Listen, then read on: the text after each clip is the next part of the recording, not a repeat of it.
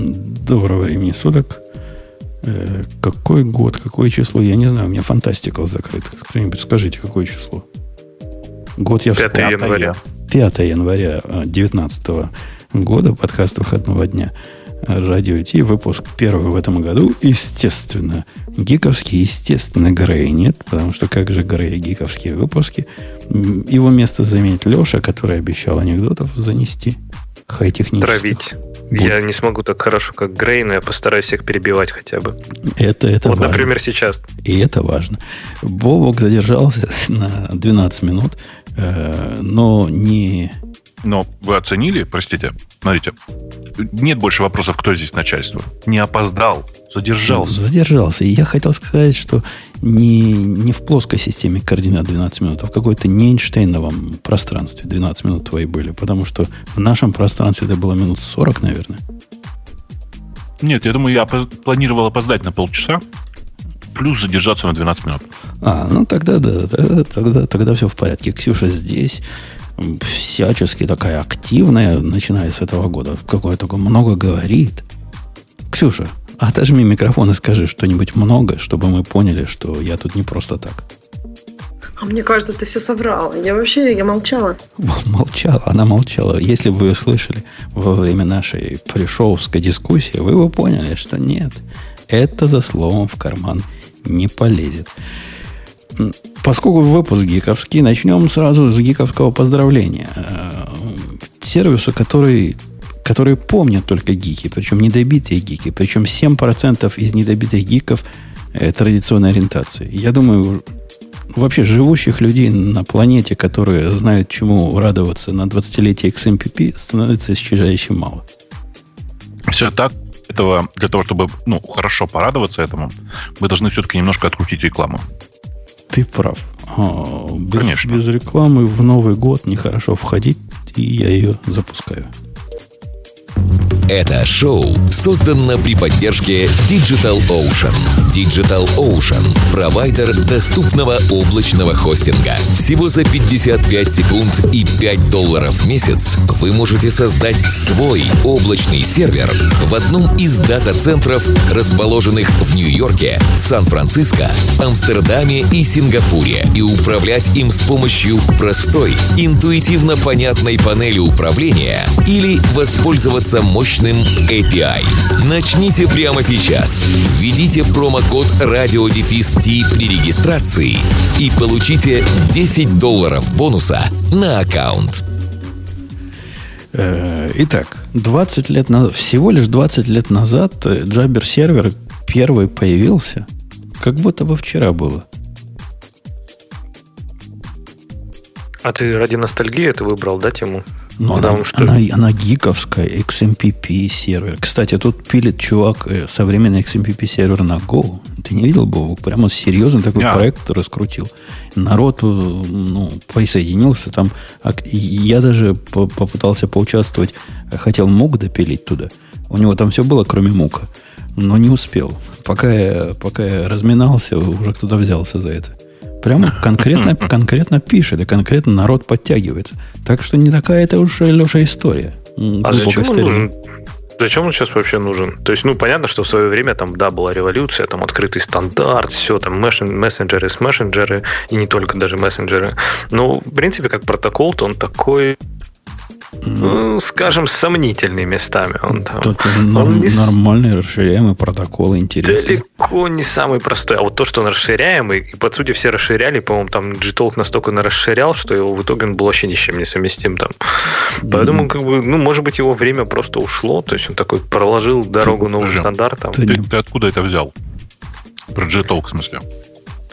Я он могу, был... с кем, могу с кем-то мне его кажется, путать. Ты путал, перепутал с чем-то. С большая, часть, большая часть Jabber-клиентов работали по одному, и тому же, по одному и тому же набору муков. По одному и тому же набору, как называется, хепов она называлась, да? Да, что-то такое. Я забываю, хепы, хепы. икс эм пи пи, Extension Protocol. И вполне себе было все совместимо. И там вся, весь фокус, конечно, был вовсе не в открытом протоколе, потому что и ар си тоже открытый протокол, который на пятнадцать или двадцать пять лет старше.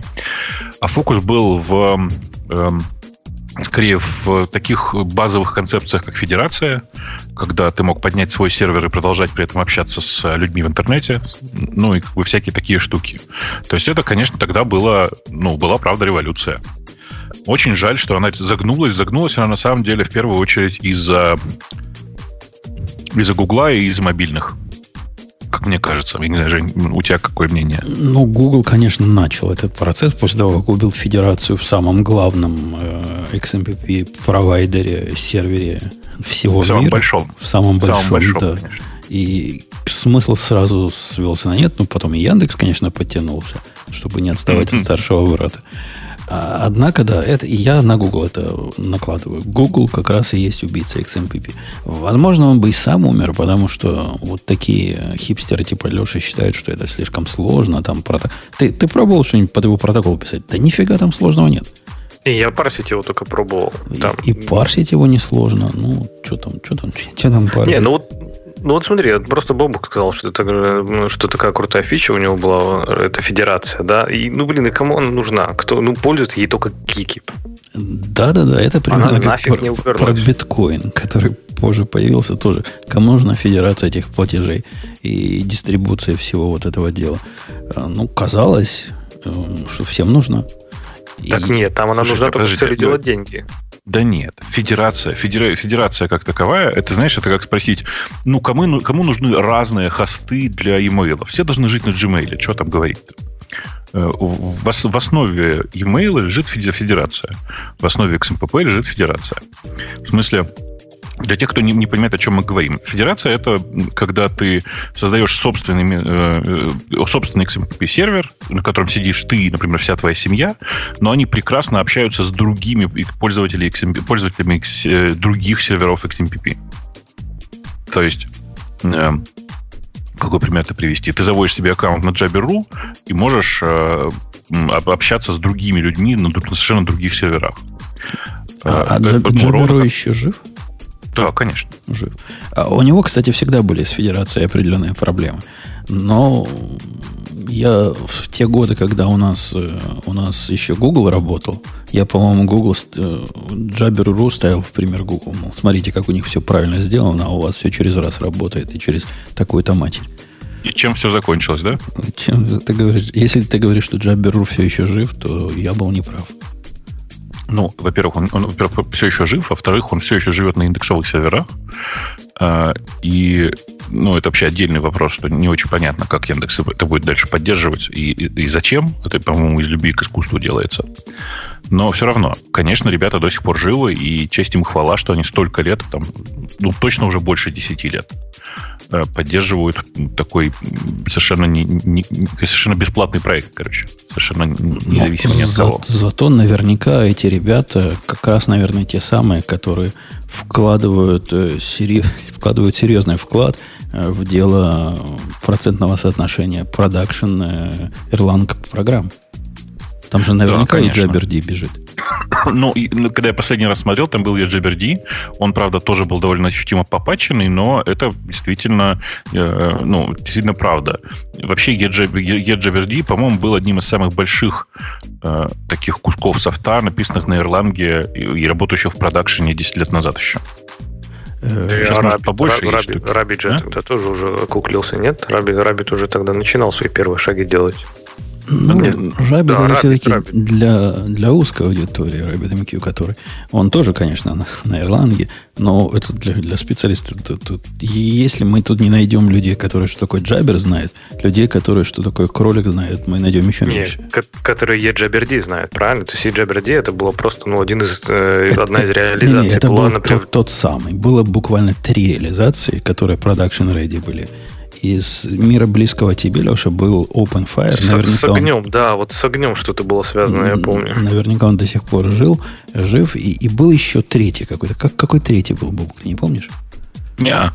Был какой-то третий, на П как-то назывался. Вот не Прометеус, а что-то с П, с П, про, про что-то.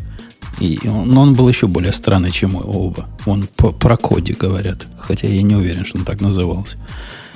Да, и это все. Сейчас они появляются, как, несмотря на то, что протокол, по сути, мертв, скорее мертв, чем жив по количеству пользователей.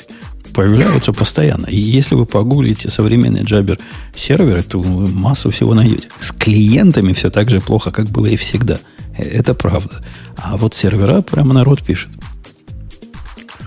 Ну, я не удивляюсь, потому что, ну, клиентов написано довольно много, библиотек для парсинга икс эм пи пи написано довольно много, но, повторюсь, на самом деле, вот если бы ее не, не убил Google, то, наверное, ее бы убила мобильная революция, потому что, ну, во-первых, протокол излишне многословный. Все-таки икс эм эль по, как это, из-за того, что он сам, как сам по себе икс эм эль, в общем, довольно многословный. И это с одной стороны. А с другой стороны, конечно, вся эта структура, вся эта концепция плохо укладывалась в то, как сейчас работают мобильные. В смысле, непонятно, как работать, как слать пуши нормальным образом, как, собственно, как, как реагировать на мобильном на это все. Там появились в какой-то момент эйч ти ти пи-прокси, в смысле, мобильные прокси для, для всего этого. Но, кажется, уже поздновато.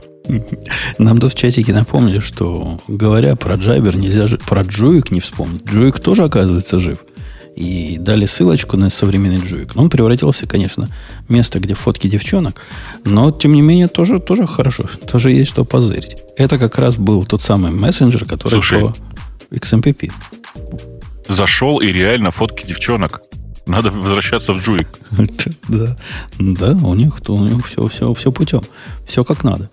То, что выпилили с... Откуда выпилили недавно фотки девчонок? С Тумблера. Теперь они, ну, прям да. все на Джуик рванули. Ну, ты преувеличиваешь их, тут там не так много, но все равно. Ну, на первой странице четыре разных штучки были, да. Окей, окей. Что у нас еще хорошего про Jabber? Ну, в общем, все, все. Мы, мы рады, что кто-то еще как-то пишет, и кто-то как-то его еще развивает. Хотя, а ты понимаешь, Бобок, какая причина была в том, что никогда не было достойных клиентов? Кстати, тут я камень кину в Ксюшу. Она сидит, думает, в этот раз, в этот раз ее бить не за что.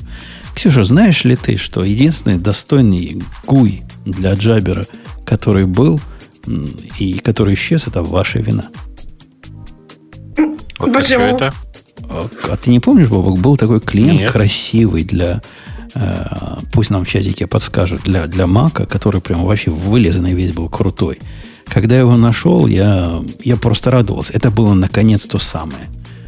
И радовался я примерно полгода, потому что Facebook закрыл в своем мессенджере икс эм пи пи поддержку, и автор сказал, ну, ну все, я уже, я А-а-а. больше не могу, я ухожу. Точно, был нативный клиент такой красивый. Да-да-да, он как-то назывался. Как же назывался? На F как-то назывался. Не-не, не Audium, на, на F, то ли Flower, то ли, не помню, на F, по-моему, как-то. Я, я, по я тоже что-то помню. Такое припоминаю, тоже вот как раз, да, история такая там была. Ну, вообще, в App Store есть некоторое количество э, клиентов, они неплохие. Просто нужно понимать, что они, ну, слабо сравнимы с коммерческими клиентами, которые написали люди для своих серверов, для своих сервисов. В смысле, сложно сравнить с Телеграмом в данном случае. Сложно. А мы с тобой когда-то даже думали, вот почему нет достойных? Вот сейчас все бросим, соберемся и напишем на Qt. Ну, а на чем еще в те годы можно было писать? Вот, ну, так, на, самом деле для этого, на самом деле для этого можно было доточить э, вполне себе какие-то, какой-то из опенсорсных клиентов. Они, они до сих пор есть, просто они все близко не считают опенсорса. Дядька, ты Adium видел, как он, как он написан? Ты, его дотачивать, это проще, проще нет, этого нет, отмыть, чем, проще нет, убить, нет, чем нет, отмыть. Смысле, не, я, конечно, не, не имел в виду Adium допилить. Есть пси, напомню. Помнишь, да? пси был, был крутой, однако он кьютишный, да, был, по-моему? Да, да, он, конечно, он, конечно и есть Swift. Swift.im, я не знаю, он живой или нет, должен, должен быть живой, который тоже написан на Qt и который вполне себе адекватный. Ну, он сильно проще по внешнему виду, чем пси. Подожди, он точно был на Qt? Потому что я помню, был какой-то клиент джаберовский, написанный на Java, там, на Swing, я он стартовал, типа, как ну, идея, там, вот ну, так запускался нет, нет. мощно. Нет, такие, конечно, были, безусловно, но я ими никогда не пользовался, если что. Не, ну, я вообще думал, что это пси. Нет, пси точно был кьютишный. Да. Я помню, я его прямо шкурки на него натягивал на маке. Вы знаете, что на маке можно кьютишные темы менять? Можно, не знаю, как сейчас, раньше можно было, но все равно довести его до состояния, не вырви глаз, было трудно. На Linux он просто красава был, просто вот, вот оно. И ничего лучше не надо. В те годы, когда я жил на Linux, я им наслаждался. Еще же был на G, на G клиент, самый главный, из которого, собственно, пса и, по-моему, отфоркнулся. Как на G назывался этот клиент? Нет, пса это самостоятельная разработка. Ну ладно. Гаджем ты имеешь. Гаджем, гаджем был, ты имеешь. Да. Нет, гаджем на, на, на, на, нет, гаджем на джи ти кей написан. джи ти кей, да. Да. Так что, так что нет. Но гаджем тоже до сих пор живой, если я правильно, правильно помню. То есть я пару лет назад смотрел и видел там коммиты. Ну, ну окей. Ну, так ладно. Что декрофилия, она сильна в людях. Поностальгировали, поностальгировали. Слушай, а, знаешь, на секундочку, слушай, ты оцени. Вот икс эм пи пи, как на мой взгляд, практически умер, а ай ар си по-прежнему живой. И вот это удивительно для меня. Ну, тоже он практически живой. Ну, как им пользоваться? Да нет, ну что ты? Ну, кроме тебя, который им пользуется как ай ар си, все остальные, которые из людей, что я знаю про... которых я знаю, которые знают, что такое ай ар си, пользуются им для того, чтобы фильмы оттуда выкачивать. А какая разница? Ты просто так говоришь, как будто это что-то плохое. Да им оно все равно. Оно там торрент, или оно там ай ар си, или оно там еще чего-то. Они знают, что это место для фильмов. И вот они так привыкли выкачивать. Ну, нашел свою нишу ну, для, для пиратского контента. Молодец. На самом деле нет. На самом деле Фринода вся на, на, на нем живет. В смысле, Фринода огромный. Фринода до, до сих пор больше, чем все эти наши, как они называются, э, гаджимы и... Фу, да? Как он называется? Как называется? Фу, гаджим говорю. Как называется? Гиттер, да? Э, да. Сервис, на котором у тебя чат сейчас. Гиттер. Гиттер. Да. Так вот, Фринода до сих пор больше, чем Гиттер, причем существенно. И ничего, и прекрасно себя чувствует. Mm. Кстати, и, и, и Гиттер сам позволяет к нему коннектиться через ай ар си. Что я, собственно, и делаю. Поэтому я не помню, как он называется. Mm, ну, ты один из очипенцев. Да, Гиттер Конечно. Тоже странно, что до сих пор жив, потому что я ожидал, что его GitLab закроет. Его же купили. Но пока, пока, пока не закрывает. Развитие прекратилось, судя по всему. Но он и до этого не особо, чтобы быстро развивался. Но пока не закроют, мы не будем с него никуда переползать. Работает, работает. С GitLab останется, что они просто забыли, что они купили. Это, это очень может быть. Я тут, да. наконец, в GitLab подключил вот эти метрики для менеджеров, которые с какой-то версии они стали доступны для нормальных людей. Показал своему коллеге. Он прямо охренел. Ну, вот просто реально охренел. Там же, там, Ксюш, ты не видела, какие метрики они умеют показывать? Нет. Сред, среднее время, среднее количество тикетов за неделю. Твое отношение к среднему количеству тикетов. Сколько ты тикетов открыл? Количество средних комментариев за неделю. Твой процент участия в этих комментариях. И там таких миллион. Такой миллион бессмысленных метрик посчитать, это просто надо уметь. Зачем? Зачем это все? А... Кто-то разве смотрит на эти метрики? Вот они сами внутри неужели смотрят на эти метрики и какие-то решения на основе этого принимают? Я подозреваю, есть, наверное, какие-то юзкейсы, когда начальники, глядя на эти метрики, смотрят, а, а вот этот чувак как-то мало комментов написал к тикетам, надо его прищучить. Уволить, уволить, да. За то, что не написал. Да это какая-то... Я не знаю, мне кажется... Я понимаю, как, это, как эти метрики можно использовать как какой-то бейзлайн. Например, если человек вообще ничего не сделал, ни одного... Ну вот все по нулям. Ну вот как бы результат какой-то. А все остальные цифры и параметры, ну это же достаточно сложно. Кто-то кодит больше, кто-то языком чешет больше. Ну, ну, то есть... У них была в одно время идея, они при помощи, если ты смотришь сам на свои метрики, поскольку у меня версия для нищебродов, я на чужие метрики смотреть не могу, но могу на свои смотреть. Так вот, свои метрики тебе дают для того, чтобы преду... предотвратить твое выгорание. Вот ты смотришь, опаньки, у меня на этой неделе количество комментов упало на семь целых пять десятых процента. Явно что-то не так в консерватории. Надо срочно брать отпуск. Так, а да вы не ладно, думаете, ну что они не думаете, что они без всякой особой причины, ну просто статистика и все, то есть не обязательно же они будут для чего-то использовать. В смысле, ты же... сделать всю, всю базу, которая у них есть, например, не знаю, количество у тебя комментариев, они просто выводят и показывают тебе, да, все, что mm-hmm. у них есть. Не, почему? Ну, какую, какую-то статистику собирают, и все, но не обязательно к чему-то приводит. У них же есть метрики, ну, нормальные метрики, типа там время прохождения фич через весь пайплайн и так далее, то есть время деливери там для одной фичи. То есть у них есть что-то и полезное там, а эти, может быть, ну, такие просто ванити метрики, типа, знаешь, дать пончик тому, кто больше всего комментирует, или дать там по щам тому, кто больше всего, я не знаю, создает тикетов. Я, я кстати, Ксюша, согласен. Мне кажется, что даже если ты можешь что-то посчитать, это вовсе не значит, что ты должен это посчитать. Ну, можно разные считать. Корреляцию с фазой Луны, например. Тоже интересно, наверное, будет наблюдение. Однако показывать его, и оно же показывать не просто где-то там внутри, надо где-то искать. Нет, Ксюша, это отдельная кнопка, прямо главная кнопка в главном тулбаре. Показать такой дэшборд. Это вот просто если не каждый первый, то каждый второй туда должен заходить, по их мнению. Но это мы как-то от темы отвлеклись. Не, мне кажется, была такая идея, что вот надо смотреть на эти метрики и делать какие-то выводы. Но сейчас я вот, честно, не вижу ни одного какого-то такого, ну, фреймворка, я имею в виду такого ментального фреймворка, чтобы эти метрики как-то трактовать и из них делать какие-то такие выводы, которые, может быть, такие actionable. Так что я не знаю. Ну, может быть, они в каком-то таком старом мейнсете живут и ну, поэтому вот, показывают. Вот я открыл, сколько бесплатным пользователям дают. Раз, два, три, четыре, пять, шесть, семь, восемь, девять, десять.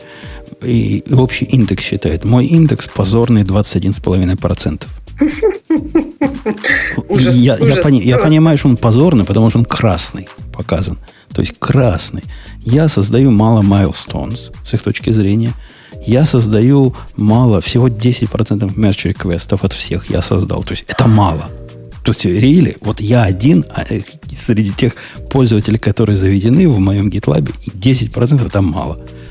И всего пять процентов деплойментов я делаю. Я не знаю, как это они посчитали, что за деплоймент они считают. Наверняка я делаю процентов восемьдесят деплойментов.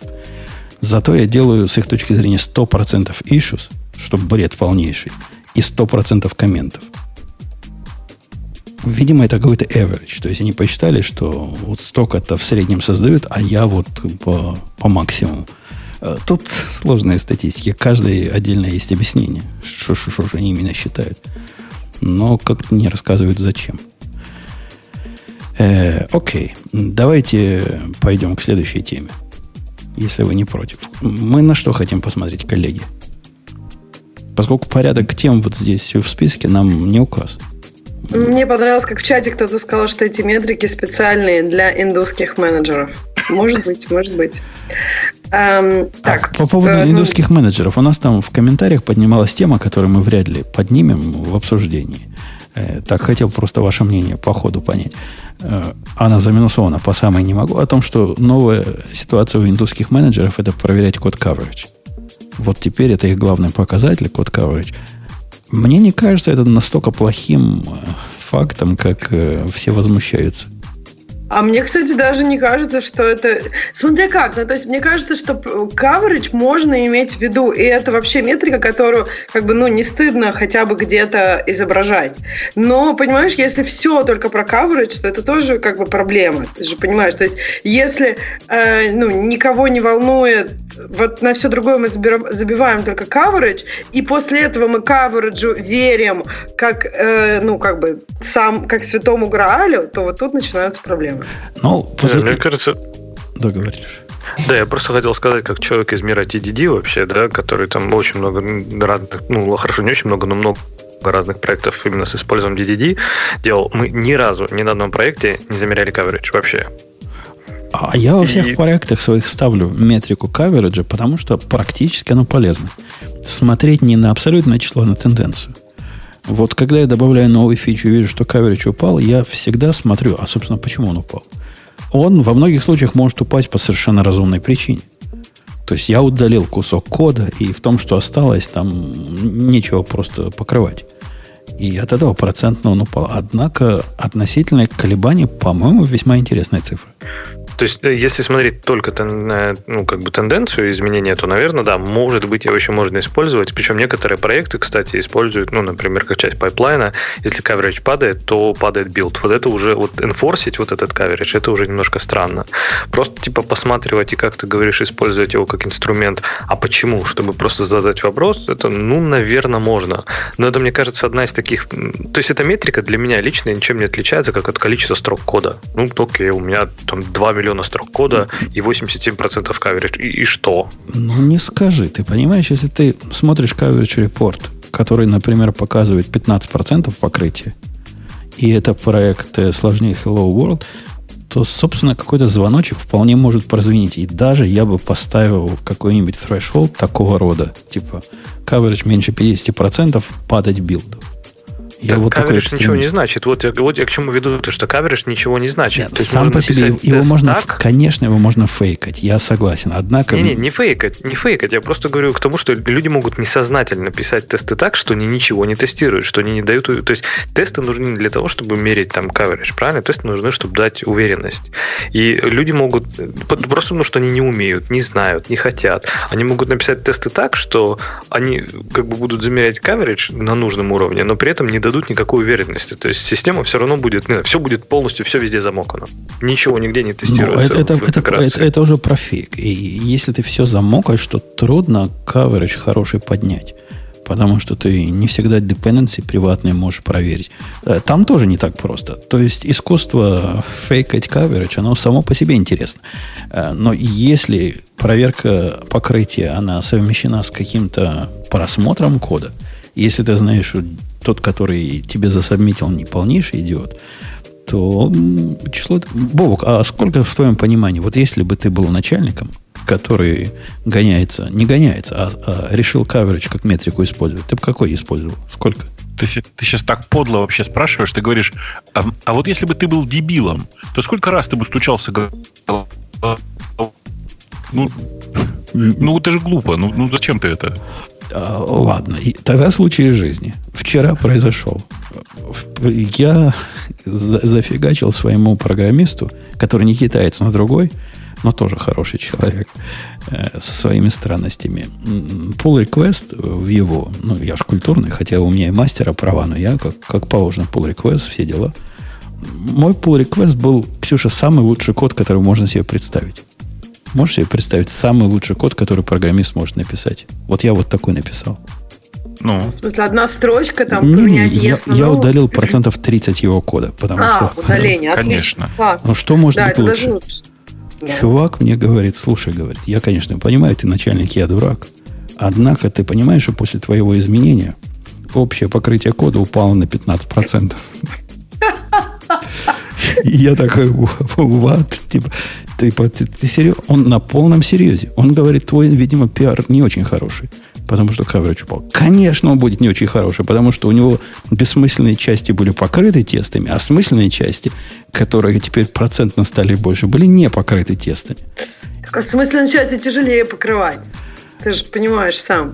Да не, не особо понимаю. Нет, вроде, вроде как любые части. То я не покрыть. знаю, написал какую-нибудь рядышком стейт-машину и так ее вкусно-вкусно тестами покрыл. Все хорошо. А тут, знаешь, как бы я просто имею в виду, что реальная логика, она, она бывает не так идеально входит в абстракции. А когда абстракции не такие прям кругленькие, то и ты как бы тестировать их. Я понимаю, ну то есть просто гораздо больше работы надо потратить, чтобы реальный мир в абстракцию, а потом абстракцию протестировать, чем когда ты придумал какую-нибудь рядом, которая вообще... Ну, это, кстати, очень часто проблема всяких гайдов и вот этих мануалов, которые говорят, а теперь мы поговорим про ти ди ди. Давайте напишем функцию суммирования двух, двух чисел через ти ди ди. Их просто большинство. Это, конечно, потом люди говорят, ну окей, а если мне надо базу данных протестировать, например, то что? И это не такой простой вопрос, как кажется, потому что действительно тестировать реальные вещи иногда сложно, особенно, опять же, тестировать так, чтобы была уверенность. Потому что, например, ну, для меня лично, например, полное покрытие юнит-тестами, оно, в принципе, такой особой-то уверенности большой может и не дать. Юнит-тестами все работает классно, все здорово, там все компоненты системы протестированы, а вот там в интеграции все разваливается. И, а вот интеграционные тесты писать, например, правильные, быстрые и надежные, это прям сложно. Поэтому я, в принципе, могу понять того чувака, который протестировал стейт-машину, которая не нужна была и рядышком лежала, но не тронул боевой код. Я столкнулся, я не знаю, я уже пришел к такому выводу, или пока только прихожу, или я уже приходил к нему раньше и делился с вами. Однако есть такие части кода, которые тестировать себе дороже, как ни странно. Ни в одном из моих проектов, которые видны для публики, нет кавериджа больше восемьдесят пять процентов. И мне кажется, в проекте среднего размера вот это чуть ли не максимальный каверидж, которого можно достичь. По причине, вот те оставшиеся пятнадцать процентов, которые не, не закаверены. Вот если посмотрите на отчет по тому, что ремарк, например, каверит, а что не каверит, вы увидите, о чем я говорю. Вот представьте себе ситуацию. Вам необходимо... У вас есть ветка кода, которая проверяет внутри, что если вам пришел джей дабл ю ти токен, который с пустой сигнатурой внутри, то вы его отбрасываете. Вот есть такая ветка кода, и вам хочется ее протестировать. Ее офигительно сложно протестировать. То есть, как, вот как, Боба, как ты такую ветку протестируешь? Ну, я никак не протестирую. Потому что ленивый. Ты, Конечно. Ты, ты хорошую ветку не протестируешь. А я вчера попытался, думаю, ну, сейчас я. Ну, как бы это, это же security фичи. Я пытаюсь вот эти, которые с security связаны, полностью протестировать. Сейчас, думаю, я сейчас руки так это потер, говорю себе. Та же библиотека, которая мне токены делает, я сейчас ей скажу, сделай мне токен с алгоритмом нан, ну, вот с тем самым, который кривой, и возьму этот токен, который она сгенерит, и прогоню через систему, увижу, как она на него ругается. Фиг вам. Библиотека умная, говорит, не-не-не, с наном я тебе создавать не буду. Это security дыра. Хм, сказал я. Сейчас я, ну что мне делать? Пойду в интернет как-нибудь создам джей дабл ю ти токен руками. Поищу, как это создавать. Я заколебался создавать этот токен руками. В конце концов, ну какой? Подключить специальную библиотеку кривую, которая позволит с, с алгоритмом нан. И потом уже ее загнать. В... Вы понимаете, телодвижение того не стоит. Мне бы для этого пришлось написать кода, наверное, в пять раз больше, чем то, что он тестирует. И вот от этого у меня восемьдесят пять процентов и выше как-то с трудом. Ну, восемьдесят шесть процентов иногда. Леша, у тебя... Хотя, у что тебя, ты... У тебя как? А что я просто... У меня, я говорю, я никогда не меряю, поэтому... А ты померяй. Я не раз не, раз, не а мерил свои проценты. Померяемся. Померяемся. Пом... Давай не померяемся. Но можно я, пока, пока мы не померились, я вот спрошу в продолжение. А ты что у джей дабл ю ти? Ты просто подпись пытался поменять, типа как-то ее за... Не-не, я, я, я пытался... У него у джей дабл ю ти есть уязвимость, что если ты принимаешь все токены и не проверяешь алгоритм подписи этих, ну, которым он подписан, то тебе могут прислать токен, который подписан алгоритмом нан, и он пройдет через все твои... А его может каждый типа создать. Потому что никакой подписи, по сути, там нет. И любой токен с ним алгоритмом будет валидным. И вот проверить, что я такой токен на каком-то этапе отрублю. Я вижу код, вот код, который прямо отрубает. Однако симулировать ситуацию, когда ко мне такой токен приходит, технически трудно. Ну ладно, токен. Можно его где-то у кого-то попросить, если у вас токен с плохой подписью. Но разные штуки, которые, ну, например, ты в конце чтения из эйч ти ти пи у тебя упало в процессе connect. И у тебя какой-нибудь и офф произошел. Для того, чтобы это правильно сделать, придется все вот эти твои зависимости мокать. В том случае не мокать, а интерфей, интерфейсить, инжектить. А они тут, по сути, не надо их. Вот не надо. Просто нет никакой необходимости. Исключительно для того, чтобы тест удовлетворить, необходимо будет вводить новую ненужную инъекцию. От этого, от этого проблема с вот этими несчастливыми ветками прямо ребром стоит. Многие несчастливые ветки трудно протестировать. Все счастливые ветки счастливы одинаково. Но здесь этот, мне кажется, вопрос-то в том, что, опять же, это вопрос уверенности, правильно? То есть, если ты считаешь, что, например, если эта ветка пройдет или там не пройдет, сработает, да, то будет большой урон для системы, например, если это безопасность, то, может быть, и стоит заморочиться, да, то, ну, окей. А если само идет фреш, если у него там коннект поломается посередине эйч ти ти пи, ну, может быть, и пофиг тогда. То есть тесты, тесты должны тебе просто дать на понимание, что твоя система, что если ты что-то меняешь, то твоя система будет работать и удовлетворять нужды пользователя, а не проверять там все-все-все крайние вот эти edge-кейсы, которые, наверное, там к пятнадцати процентам, наверное, сведутся. Вообще должны к двадцати по принципу Парето, да, восемьдесят двадцать. Вот. Но мне кажется, что здесь не надо быть, не надо возводить никогда тестирование там и ти ди ди, ну, вообще любое тестирование в какую-то нашу религию. И вот в том числе, в чем мне очень не нравится, когда люди меряют coverage, когда они это используют как главную метрику, да, то есть и когда это становится реально просто навязчивой идеей, становится культом карго. Вот в этом опасность этих всех метрик типа кавериджа. Ну, может быть. Однако между проектом, который фанатично смотрит на каверидж и добивается восемьдесят процентов, и проектом, который проверяет то, что автору считается важным, нужным и интересным, и добивается кавериджа в пятнадцать процентов, я все-таки выберу параноика. Ну, поскольку я сам такой. Ну, смотри, я говорю, я могу здесь возразить. То есть я могу, можно написать несколько тестов, которые тестируют только happy path, да, для юзера. Вот что юзер может сделать то, что он, не знаю, ему надо купить билет на сайте. Они протестируют, что юзер сможет купить билет. Они не протестируют, что если он введет там свой номер паспорта «Привет, мир», то он там отвалится, да, система. Ну, если никого, ну, только никого не уничтожит, конечно. Тестов. Если у него при вот. этом будет высокий каверидж, то означает, что он просто код не обрабатывает неправильная ситуация.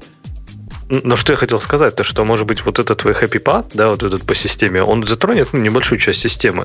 И я как раз буду доверять тем тестам, которые лучше покроют меньше, но лучше, чем тем, которые покроют восемьдесят процентов, но, в принципе, например, все полностью в изоляции. Mm-hmm. Так что тут тоже не так все просто. Ну, и я пришел к тому, что я практически... Во-первых, я отказался от всех библиотек для мокани. Это у меня такой процесс произошел, поскольку они тебя на плохое толкают. И те муки, которые мне надо делать, я делаю руками в тех редких случаях, когда они действительно нужны. От этого, от этого вот эти фейковые покрытия у меня не особо велики. Ну, во всяком случае, мне так кажется. Ладно, мы засиделись на этой теме, а хотели переключиться на что-то. А на что хотели переключиться? Бобук, ты на что хотел переключиться? А я как раз, пролистывая темы, обнаружил прекрасную историю, жалко, что нет Грея, про Visual Studio Code. Потому что ты видел, да, эту историю? Маркет... Про... Маркетологи рулят. Ну, ты знаешь, я думаю, что там все не так просто было. Ну, вообще, кто читал, кто читал статью, я не знаю, но э, история там такая, что во время одного из э, интервью, насколько я помню, э, там есть такой чувак, которого зовут Капаселло, Крис Капаселло.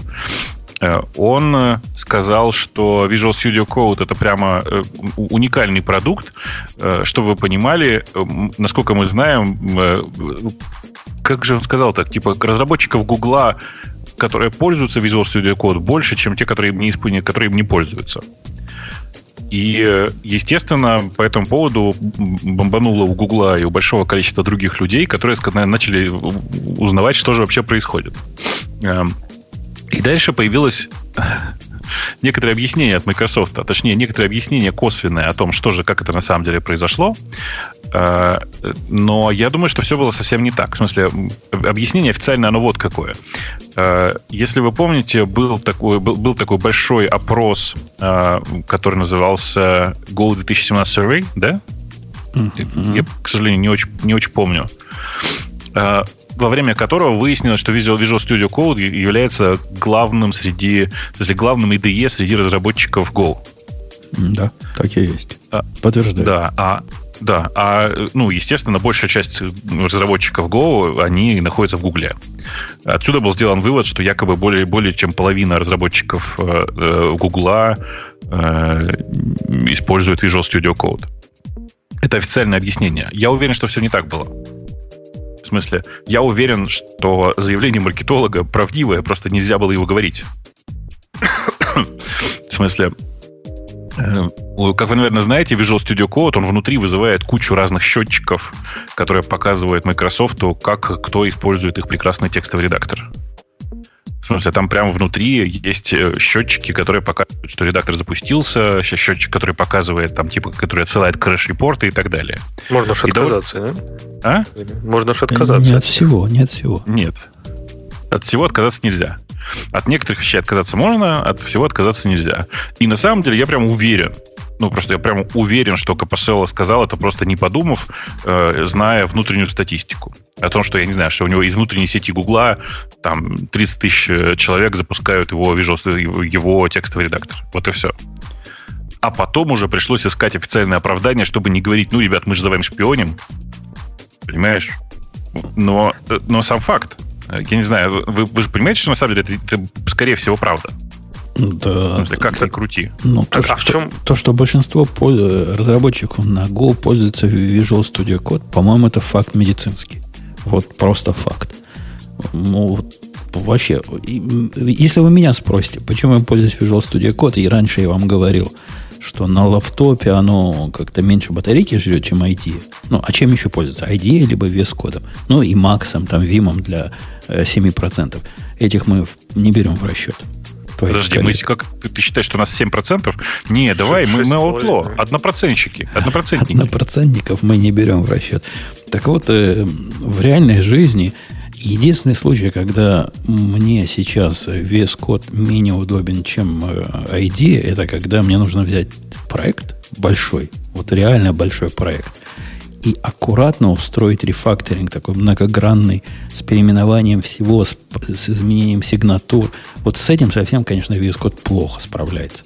Настолько а плохо, как? Что ты можешь сломать код до состояния, когда он говорит, опаньки, слишком много ошибок, я уже, пожалуй, не буду подсвечивать. Ну, это да. И с поломным кодом он вообще плохо работает. Однако в простой, обычной, вот такой практической жизни ви эс Code просто красава. Он делает просто все, что, э, все, что хочешь. Сейчас будет, знаешь, как это, а вот. сейчас будет совершенно неприлично. Вы знаете, как это совершенно неприлично же говорить, что вообще для, дев, для девушки ты делаешь это неплохо, да? Так вот, для текстового редактора, написанного вокруг, э, э, вокруг рендеринга через браузер, очень неплохо все работает. Несомненно, он делает это очень неплохо, а по скорости, ну вот, если помнить, что он электроны и все прочие дела, это даже не замечаешь по сравнению с, тоже с не особо быстрым э, GoLand. GoLand называется, да? GoLand? Да. GoLand. С, с JetBrains-овской штукой. И, и кроме того, JetBrains-овской штуки, прямо они меня так расстроили. В последних версиях произошли деградации как раз именно тех багов, за которые они меня майкой наградили. Я им когда-то помог, получил майку от JetBrains в поиске багов. Так вот, их обратно открутили. То ли того чувака, который мои баги чинил, уволили, то ли еще что, но два из десяти вернулись. Это, это но, обидно. Мне так кажется, что история текстового редактора, история ай ди и для Go вокруг JetBrains, в смысле, вокруг IDE, она провальная с самого начала, потому что никто не может правильно вспомнить, как он называется. Да, да, это вот я, нам подсказывает GoGland, GoGland он называется. Да, okay. Да, там.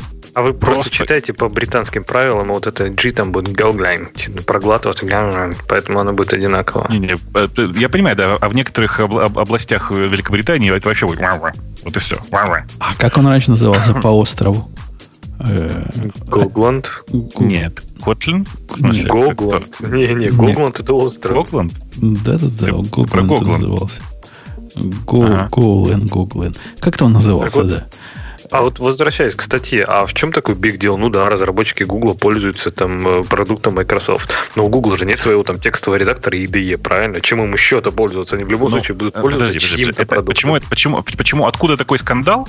Э, скандал из-за того, что э, маркетинг-директор Microsoft заявил что-то о... о, о внутренних особенностях Гугла, не посоветовав, не согласовав это с Гуглом. Вот в этом скандал, конечно. А так нет ничего плохого в этом. В общем, конечно, это обычная история. Подожди, а ты думаешь, он правду да. сказал? То есть, мне кажется, я скандал уверен, что из-за прав... того, что, его, я уверен, что то, что он сказал, сказал не стопроцентного не стопроцентная правда. То есть, я, ты прям я, считаешь больше пятьдесят один процент гугловцев я сейчас? Прям, я прямо уверен, что это, что это так происходит. И повторюсь еще раз, я думаю, что это просто отходило в этот момент. А я просто сказал, что я прямо уверен, что они на внутренних счетчиках просто уверены видели эту цифру, И поэтому маркетинг-директор не удержался и ей просто похвастался. А потом пришлось объясняться. Но они же не могут наружу вынести свои метрики. И они их не выносят наружу метрики. А, а, на, чем, а, а на чем еще Гуглу писать, если это не для мобильных андроидов? Подожди, а как они на внутренних счетчиках это увидели? Ну, они увидели, что у них там регистрации... Вообще там надо регистрироваться, чтобы его нет, скачать? Нет, ты не понимаешь. Он же, он же правда на браузере написан. Там правда хреново туча счетчиков, которые вызываются периодически в разных ситуациях и репортят Microsoft о разных событиях. Ты, ты Ксюша, ну, погу- какие погугли, события? То есть по айпишникам? Погугли. По... Старт, старт, старт редактора по айпишнику, например. То есть они, и они прям смотрят, что это айпишники Гугла? То есть то, что ты говоришь... Ну, это очень просто. Это очень просто. Пациенты Гугла знают все. Да. А? То есть реально они там смотрят, сколько у них из-под сети. Ну и даже, например, то есть у них же нет всех гугловых чуваков сто процентов, чтобы понять, что пятьдесят из них пользуют весь код. Или они потом посходили на Википедию, просто... посмотрели, сколько там девелоперов работает. Просто, конечно, мне кажется, реально... Ре... Да. Я, я уверен, что это так и было. Ну типа, э, увидели там тридцать тысяч запусков. Легко посчитать, сколько у Гугла разработчиков. Ну что, тридцать тысяч запусков, в смысле, с разных, с, на разных машинах из внутренней сети. И посчитали, вот и все. Ну, в смысле, я уверен, что было так. Я, у никаких доказательств у меня, естественно, нет. Но я много раз в разных корпорациях видел подобные ситуации. Когда ты говоришь правду, но потом приходится придумывать другое оправдание, чтобы подтвердить, что все было именно так. А у меня есть тоже скандальные... Мне кажется, скандальные... что они слишком заморачиваются, если вы так вот считали. То есть они так по каждой компании, а сколько из Яндекса нами пользуются, я а думаю, сколько... что ты... Я думаю, что нет, не по каждой компании. Я думаю, что у них есть кей пи ай по Гуглу, Фейсбуку и прочим другим замечательным э, э, компаниям. Почему бы нет? У нас, у нас же тоже мы можем обидеть. Причем, в отличие от Microsoft, мы можем видеть целое государство. И можем на себя это взять. Вот я вот сейчас скажу. Я вот скажу, что по нашей статистике, которая не согласована с Прибалтикой, со странами Прибалтики, эти страны на четвертом месте, уступая России, Украине, Германии, или, или не Германии, США, там кто-то третий еще есть из иностранцев. И вот только на четвертом идет Прибалтика. А заметь, Бобок, я это с правительством Литвы, Латвии и Эстонии никак не согласовывал. Ну, я думаю, что это понятно почему. Там просто у нас же аудитория очень маленькая, как известно. А я знаю как минимум двух сотрудников прекрасного издания «Медуза», которые слушают наш подкаст. И, ну, это же автоматически означает, что у нас огромная аудитория в, в прибал, странах Прибалтики. Ока, ока, ока. Ладно, это был действительно скандал громкий. По поводу чего-нибудь более мирного. По-моему, он классный. По-моему, он классный, этот скандал. В смысле, побольше бы таких скандалов. Я, я, я не знаю, как вы, я вообще рад за чуваков из ви эс Code, потому что, ну, это, правда, прорыв большой и удивительный. Э, и крупная корпорация, которая внезапно оказалась удачливой и создала open-source, ну, по крайней мере, по большей части open-source проект, как совершенно неожиданный для них нише. Ну, кто бы, кто бы двадцать лет мог подумать, что Microsoft сделает текстовый редактор для программистов, который будет open-source и доступен на всех платформах и будет самым, наверное, популярным из современных таких редакторов. И при этом добавлю, который появился в неблагоприятных условиях, когда цвел да. и пах подобный же редактор, вот такой же, но другой от GitHub, который тогда был дарлингом всего open-source. И он, вот этот редактор, по объективным причинам просто свел к нулю. Да-да, это, это прям высококонкурентной среде. Конкретно конкурентной среде. Выиграли в open source, в open source, причем open source честный. В смысле, что не как это обычно бывает в корпорациях. Знаете, есть публичные репозитории, где они все периодически выкладывают, а если внутренний, куда они на самом деле коммитят все сами. Нет, он прям в открытую разрабатывается. Удивительное дело, удивительное дело. А, и ну, самая классная для меня, по крайней мере, история, это то, что чуваков, которые делали самые успешные экстеншены, они же нанимают к себе внутрь. То есть видят, что чувак делает классный экстеншн для ви эс Code, популярный.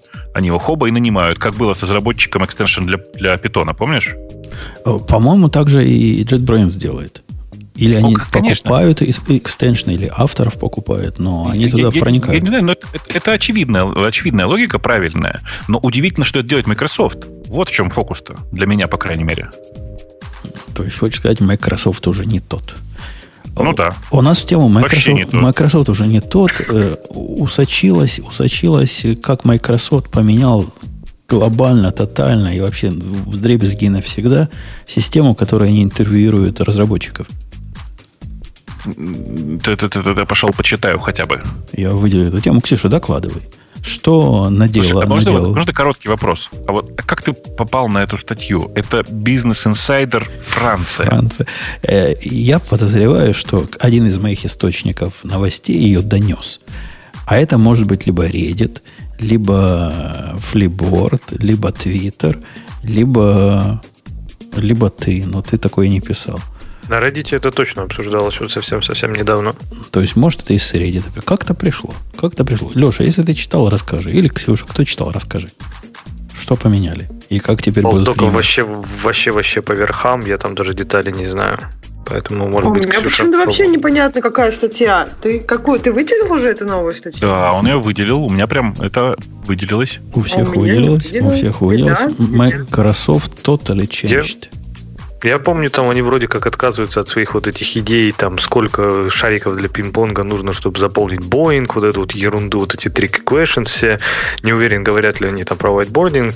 И там одна светлая мысль была, которая мне очень понравилась, что для того, чтобы понять, как работать с человеком, нужно с ним поработать. То есть, я так понимаю, они вводят в каком-то виде, опять же, я теоретизирую, потому что статью я реально вот прочитал за тридцать секунд, и что они, я так понимаю, в каком-то виде этого человека то ли приглашают в офис, то ли еще как-то с ним работают, в общем, что Там, наверное, интересно придумали. Там, там идея из двух частей состоит, к которым, собственно, все, по-моему, разумные люди пришли еще задолго до того. Во-первых, они сказали, мы из вопросов, которые мы будем вам задавать, дорогой кандидат, секрета не делаем.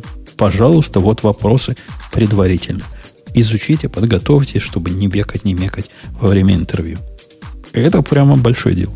Особенно для интровертов, которым трудно слово сказать, а среди хороших программистов таких, на удивление, много. Но подготовятся, речь задумают и, и смогут оттарабанить. Это, это плюс. Во-вторых, они делают то, что дядька Умпутун вам давно советовал.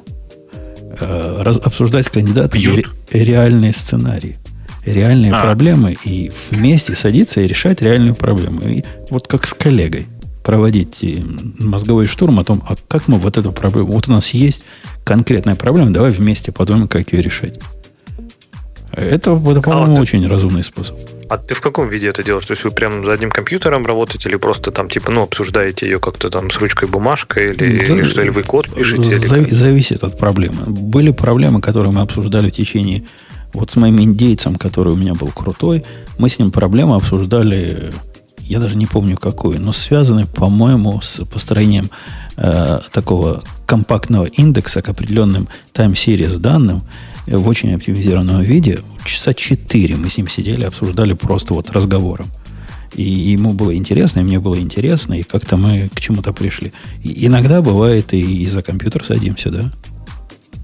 Но не всегда. Мы просто практикуем такой же подход как раз. Ну, в общем-то, Pivotal, что человек приходит, в общем-то, там в офис и работает над какой-то совершенно реальной задачей. И вместе там с кем-то из текущих инженеров они чаще всего видят там настоящий код, они чаще всего там работают над реальной задачей.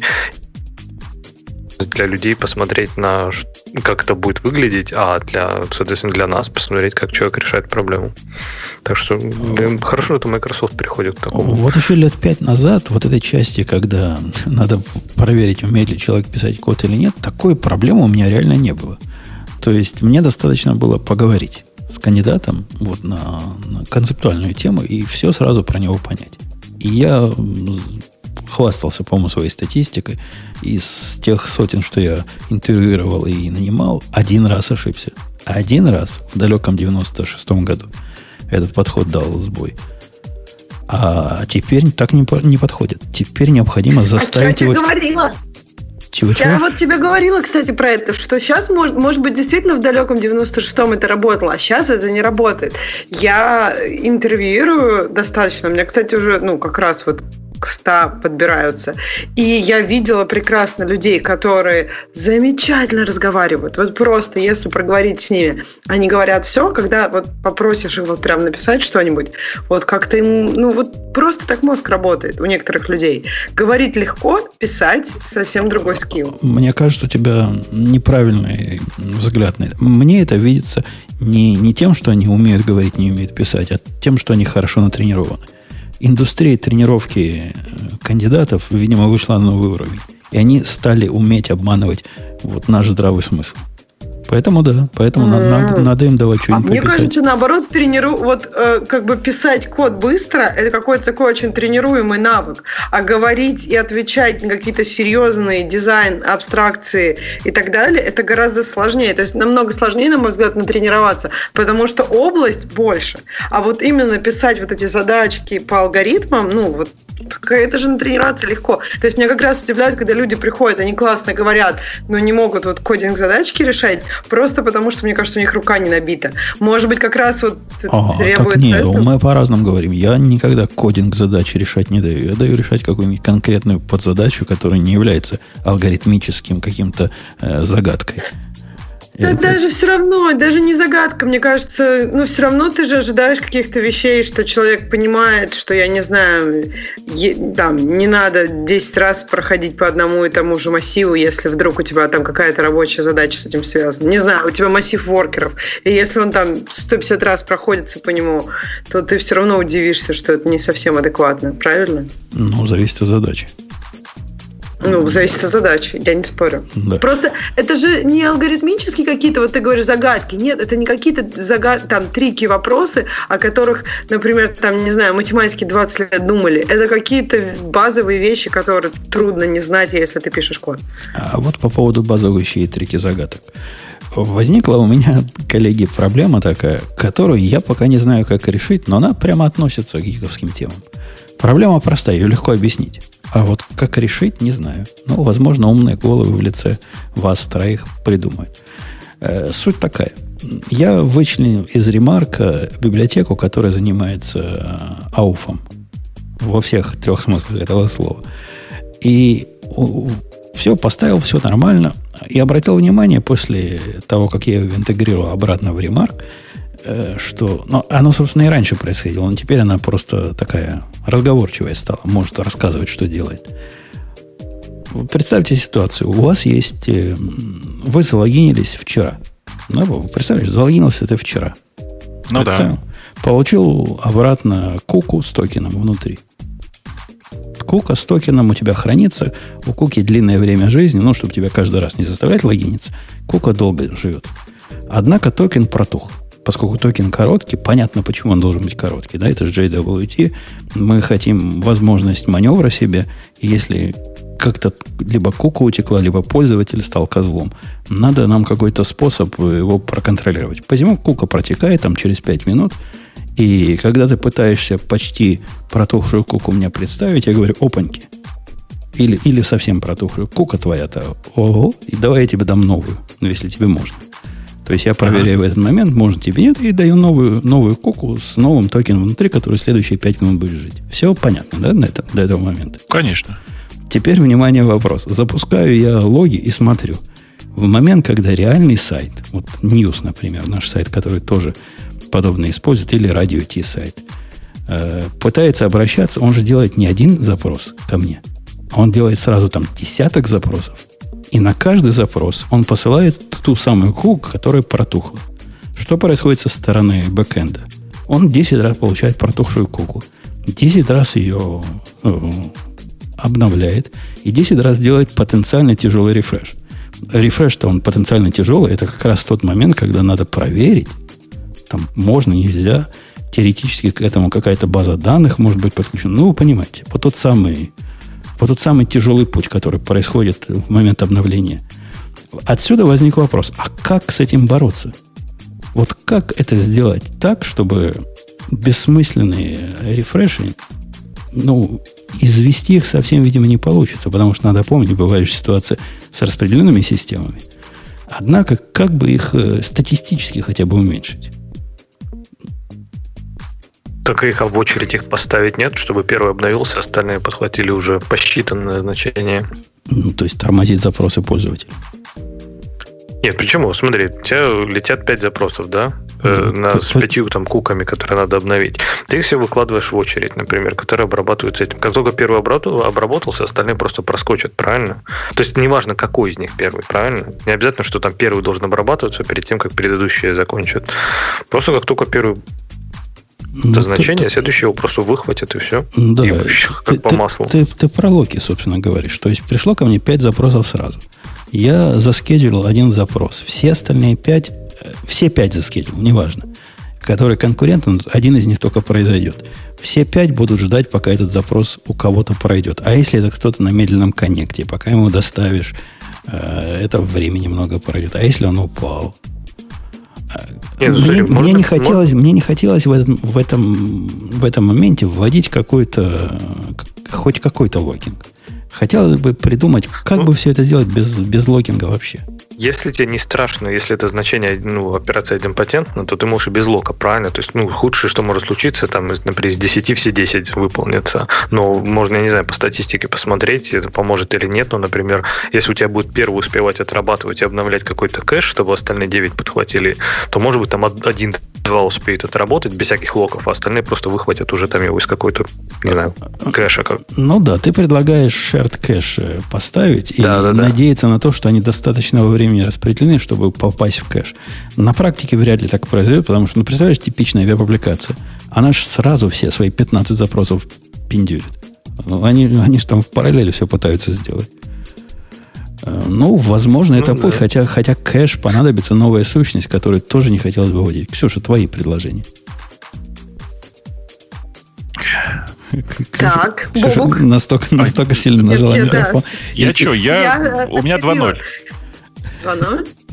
Ага. Россия, Швейцария. А, Россия, Швейцария. Окей. То есть Россия, как всегда, прекрасно играет. Отвратительно. Не, ну, мальчики и девочки. Проиграли американцам. Вы согласны, что это непростой, так сказать, такая непростая и интересная проблема?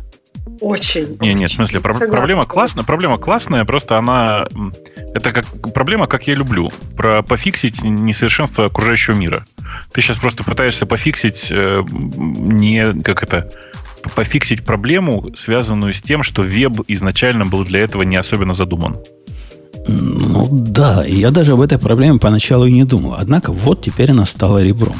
И один из подходов, который, мне кажется, наиболее э, адекватным, забить. То есть, ну, ну ладно, придет пять рефрешей, ну, будем делать пять раз. Ну, в конце-то концов, правильно? Что за беда? Ну, что-то во мне, вот, вот этот перфекционист во мне протестует. Я придумал, не придумал, а реализовал исключительно самый примитивный способ уменьшения вот этого всего. Который... Какой? Который, который такой. В тот момент, когда ты в свою программу эту библиотеку подключаешь, ты можешь сказать этой библиотеке фактор для рефреша, который, собственно, является вероятностью того, что токен будет обновлен. В результате токен при обновлении с какой-то вероятностью будет обновляться. И если ты знаешь, что твое типичное приложение посылает тебе гуртом десять штук, ставишь там процент, ну, для надежности двадцать, чтобы каждый пятый в среднем обновлялся. И, в общем, таким образом уменьшаешь число ненужных рефрешей. Так, подожди, а это гарантированно? То есть, ты гарантируешь, что хотя бы один там из десяти обновится? Я поставил десять процентов. Он ну, гарантирует, что вот десять процентов точно обновятся. Не гарантирует. Может, и ноль будет. Конечно, не гарантирует. Может быть, и ноль. Это статистически. Однако, потому я говорю, если у тебя десять запросов, ты ставишь двадцать процентов, ну, чтобы, чтобы для надежности, скорее всего, один из десяти, даже, скорее всего, два из десяти обновятся. Сейчас, подожди, а как ты это делаешь? Ты там рандом втыкаешь, что ли? Да. Прости за... Да, а? Да, так и делаю, рандом втыкаю. Не, не, ну это, это прям перебор, мне кажется, нет? Почему? Ну хоть, ну, хоть не рандом, хоть счетчик внутри веди, что ли? Какой счетчик? У меня счетчик бессмысленный, поскольку, во-первых, у меня система распределенная, во-вторых, считать это означает стейт где-то хранить. Да, ты прав, конечно, в смысле нет. Из, из распределенности системы, конечно, вся проблема, да. Да. Если так не работает, ты прав. По-моему, вот этот глупый и смешной рандом, он вполне, вполне тут прокатит. А вход что произойдет в каком случае? Вот как Леша предсказал сценарий, ну, ни один не обновится. Ну, замечательно, но в следующий раз обновится хотя бы один. Он может ну, никогда да. не обновиться, ты же понимаешь, это же рандом. Ну, ну, юзера разлогаутит тогда и все. То есть тоже, в принципе, здесь, мне кажется, с точки зрения последствий, это не страшно. Не разлогаутит. Мой, мой худший use case — это когда заблокированный токен на самом деле заблокируется не через пять минут, а, например, через десять минут. Юзера не разлогаутит, потому что я разрешаю экспарить токены. Я разрешаю и пытаюсь их со всех, со всех сил обновлять. Однако вот иногда я смогу не обновить токен. Однако достаточно одного сработающего, чтобы он получил новую куку. Посему, мне кажется, это вполне, вполне рабочее, рабоче-крестьянские и рабочие решения. Ксюш, ты согласна? Я понимаю, у вас на, бэк, на фронт-энде таких проблем нет. Я понимаю, вам, вам это все чуждо. Вот эти оптимизации странные. Ну, знаешь, странные. Если бы все проблемы рандомом решали. Ну, а представляешь, как прелестно, как, когда можно какую-то проблему и впендюрить до рандом в одну строку, и который уменьшает нагрузку на сервер в определенные моменты теоретически в десять раз. Пуш-нотификации, например. Опа, да. Одна из десяти будет показываться только. Да-да-да. Там были разные у меня мысли. Например, какую-то шину там ивентов и как-то обделить их. Или консул какой-то. Ну, вы видите, слышите, какой, какая-то дичь по сравнению с, с начальной задачей. Если простой рандом работает, то, то зачем? Ну, в общем, вы подумайте. Он прям сработает во всех случаях, никаких эдж-кейсов нету. Ну, есть... в каких-то сработает, в каких-то не сработает. Но это же рандом. Он, он теоретически может он на десять запросов дать десять океев. И тогда эффективность mm-hmm. будет такая же, как до него. Может, ни одного не дать. Тогда вот то, что Бобук рассказывает, произойдет. Однако, даже крайний случай не хуже того, что было до этого. Ну да, великий рандом. Великий рандом рулит. Ксюша, ты выбираешь тему, да, теперь? Бобук уже выбрал. Хорошо. Значит, я читала замечательную тему про пять советов. Я не знаю, почему она у нас так высоко. Почему она у нас так высоко? Чтоб ты прочитала, видимо. Ужасно. Ну, то есть, мне кажется, этот чувак просто написал, только начал писать код, и вот это все, что вот ему в голову пришло, он вот прям, не знаю, написал свою первую программу, потом написал эту статью и доволен. Ну, потому что тема, короче... В общем, первое, что он говорит, это нужно планировать. Вау, никто бы просто не ожидал ничего. Ну, то есть... Я не знаю. Мне, я просто не понимаю, как он писал раньше код. Такое ощущение, что он просто такой: «М-м, я хочу написать вот такую штуку». И прям вот, вот просто, вот как только ему мысль пришла, сразу он вот прям кода, кода, кода пишет. Вот. Вот он говорит, лучше так не делай, лучше сначала хотя бы подумать, ну, какой скоп задачи, например. Вот просто вот так подумал. Но он, видимо, долго не задерживается на этом, и потом все-таки писать, писать, писать, писать. Бобок, а как они планируют, ты помнишь? Потому что крылья обрезанные. Маленькими кругами, да? Конечно, планируют, потому что, ну, да. Да, потому что крылья да, подрезаны. Конечно, им с детства их обрезают, чтобы летали невысоко, на, на высоте тридцать-сорок литров с вольером. Да, метров. Э, окей, Ксюша, планировать мы поняли. Низкими кругами. Низкими кругами. Дальше. О, вау, просто вообще неожиданно. Подумать о том, кто будет это использовать. Вот просто никогда не было. Никогда это просто никто. Вот это очень свежая идея. А просто... я, Ксюша, с тобой не соглашусь. Я не соглашусь. Никто не думает. Я никто не соглашусь. Никто, да, я, не думает ну, нет, нет, я не понимаю. Вот мне кажется, что люди, которые не думают, это странно. Я согласна, что это часто происходит. Но мне кажется, что это вообще не, ну, ничего свежего в этом нет. Все эту идею слышали пятьсот раз. Гораздо приятнее писать, не думая. Но это, как бы, мне кажется, почти что сознательный выбор. Я не знаю. Оно неприятнее писать. По-моему, это наша натура писать. Вот когда мы пишем какое-то общее решение, мы, программисты, интроверты и прочие извращенцы, мы, мы ведь совершенно сознательно пытаемся не думать о том, как это будут использовать. Зато наше а, решение какое прекрасное. А есть, а есть еще... Мне кажется, еще ты вот сейчас программистом какую-то вот дополнительную штуку. Мне кажется, все так... Вот, например, когда там, я не знаю, э, человеку свойственно делать как для себя, для всех, понимаешь? Вот да он нет, как бы ты не прав. Но, но ты, ты, ты представь, тебе, представь персону, которой сказали построить здание. Ну вот, инженеру. Он же не пытается построить обобщенное О, здание. Ты не видел этих... Да нет, но ты не видел этих зданий, в которых, я не знаю, вход с одной стороны, выход там через одно место на десятом этаже и так далее. То есть нет, здание однако тоже может оно построено. А с коляской, например, там вообще не пройти, к примеру. Так смотрите, здесь же, мне кажется, посыл-то не в этом этого пункта. То есть, мне кажется, он предостерегает от опасности, которую очень часто программисты делают. Типа, я же тоже пользователь этой системы, поэтому я знаю, как надо. То есть, здесь как раз логическая ловушка в том, что нет, ты не пользователь, ты программист, ты разработчик. И, и если чтобы вот это понять, как человек будет его использовать, ну, это есть свои инструменты, правильно, которые тебе смогут дать понимание, как человек будет этим пользоваться. И вот как раз не в стиле делать для себя, как я бы это видел как пользователь, потому что в конце концов, ну, ты программист. Ну, подожди, мне кажется, тут даже до инструментов и даже можно опять созданием. То есть, если ты, например, делаешь публичный дом, то ты должен, например, думать, как бы, кто туда будет ходить, как им будет удобно ходить и так далее. То есть, в любой ситуации, когда ты что-то делаешь для других людей, например, если ты делаешь сайт для программистов, все классно, вот ты программист, и ты можешь прям думать, как тебе удобнее. И думать про других программистов тоже, но ты как бы таргет аудитории. А если ты делаешь что-то для других людей, надо думать просто, кто твои пользователи всегда. И сначала ну. просто думать, кто они, а потом уже думать, какие, какими инструментами можно это померить. И вот ты удивишься, сколько людей, мне кажется. Эти советы, они очень простые. Я согласен, они очень простые. И я не знаю уж, какой опыт у этого человека. Но они очень простые, но от этого они не становятся неправильными, правильно? То есть он говорит...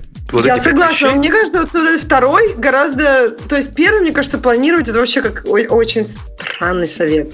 А второй, вот самый важный тут, он ну, какой-то еще... Но все равно, мне кажется, этот совет очень банальный, нет? Ксюш, у тебя есть код, за который тебе стыдно?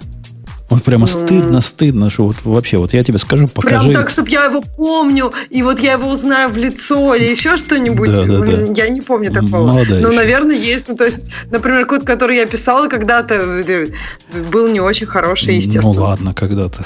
У меня, у меня в текущей системе, которую мы активно пилим последние четыре года, есть один сервис конкретный, за которым мне стыдно. Стыдно мне по ряду причин. Во-первых, мне кажется, что я пошел сильно на поводу у маркетинга и продажников наших и впендюрил туда такого, чего не надо было делать никогда. Вот от слова вообще никогда. Сервис занимается экспортом. Я, по-моему, про него рассказывал, потому что мне про него стыдно всегда. А во-вторых, это совпало с коротким временем моего влечения э, таким дженерик-программированием в Go, которое, как вы сами понимаете, выглядит как reflection на рефлекшене. Сидит и рефлекшеном погоняет. Как так набор вот, костылей и веревок. И, и даже хуже еще. Так вот, вчера позвонил заказчик, причем нашему директору, нашему президенту, и говорит, найди того программиста, который вот это написал, и скажи ему, как я ему благодарен. Какая прекрасная система получилась. Какие там свистелки и перделки крутые. И как она вообще чуть ли не мыслимые читает. Я такого в жизни не видел никогда. Вот, то есть, на фоне трех десятков сервисов, которые в этой программе, которыми я горжусь, он нашел похвалить меня за и тот единственный сервис, за который мне стыдно. Каков парадокс.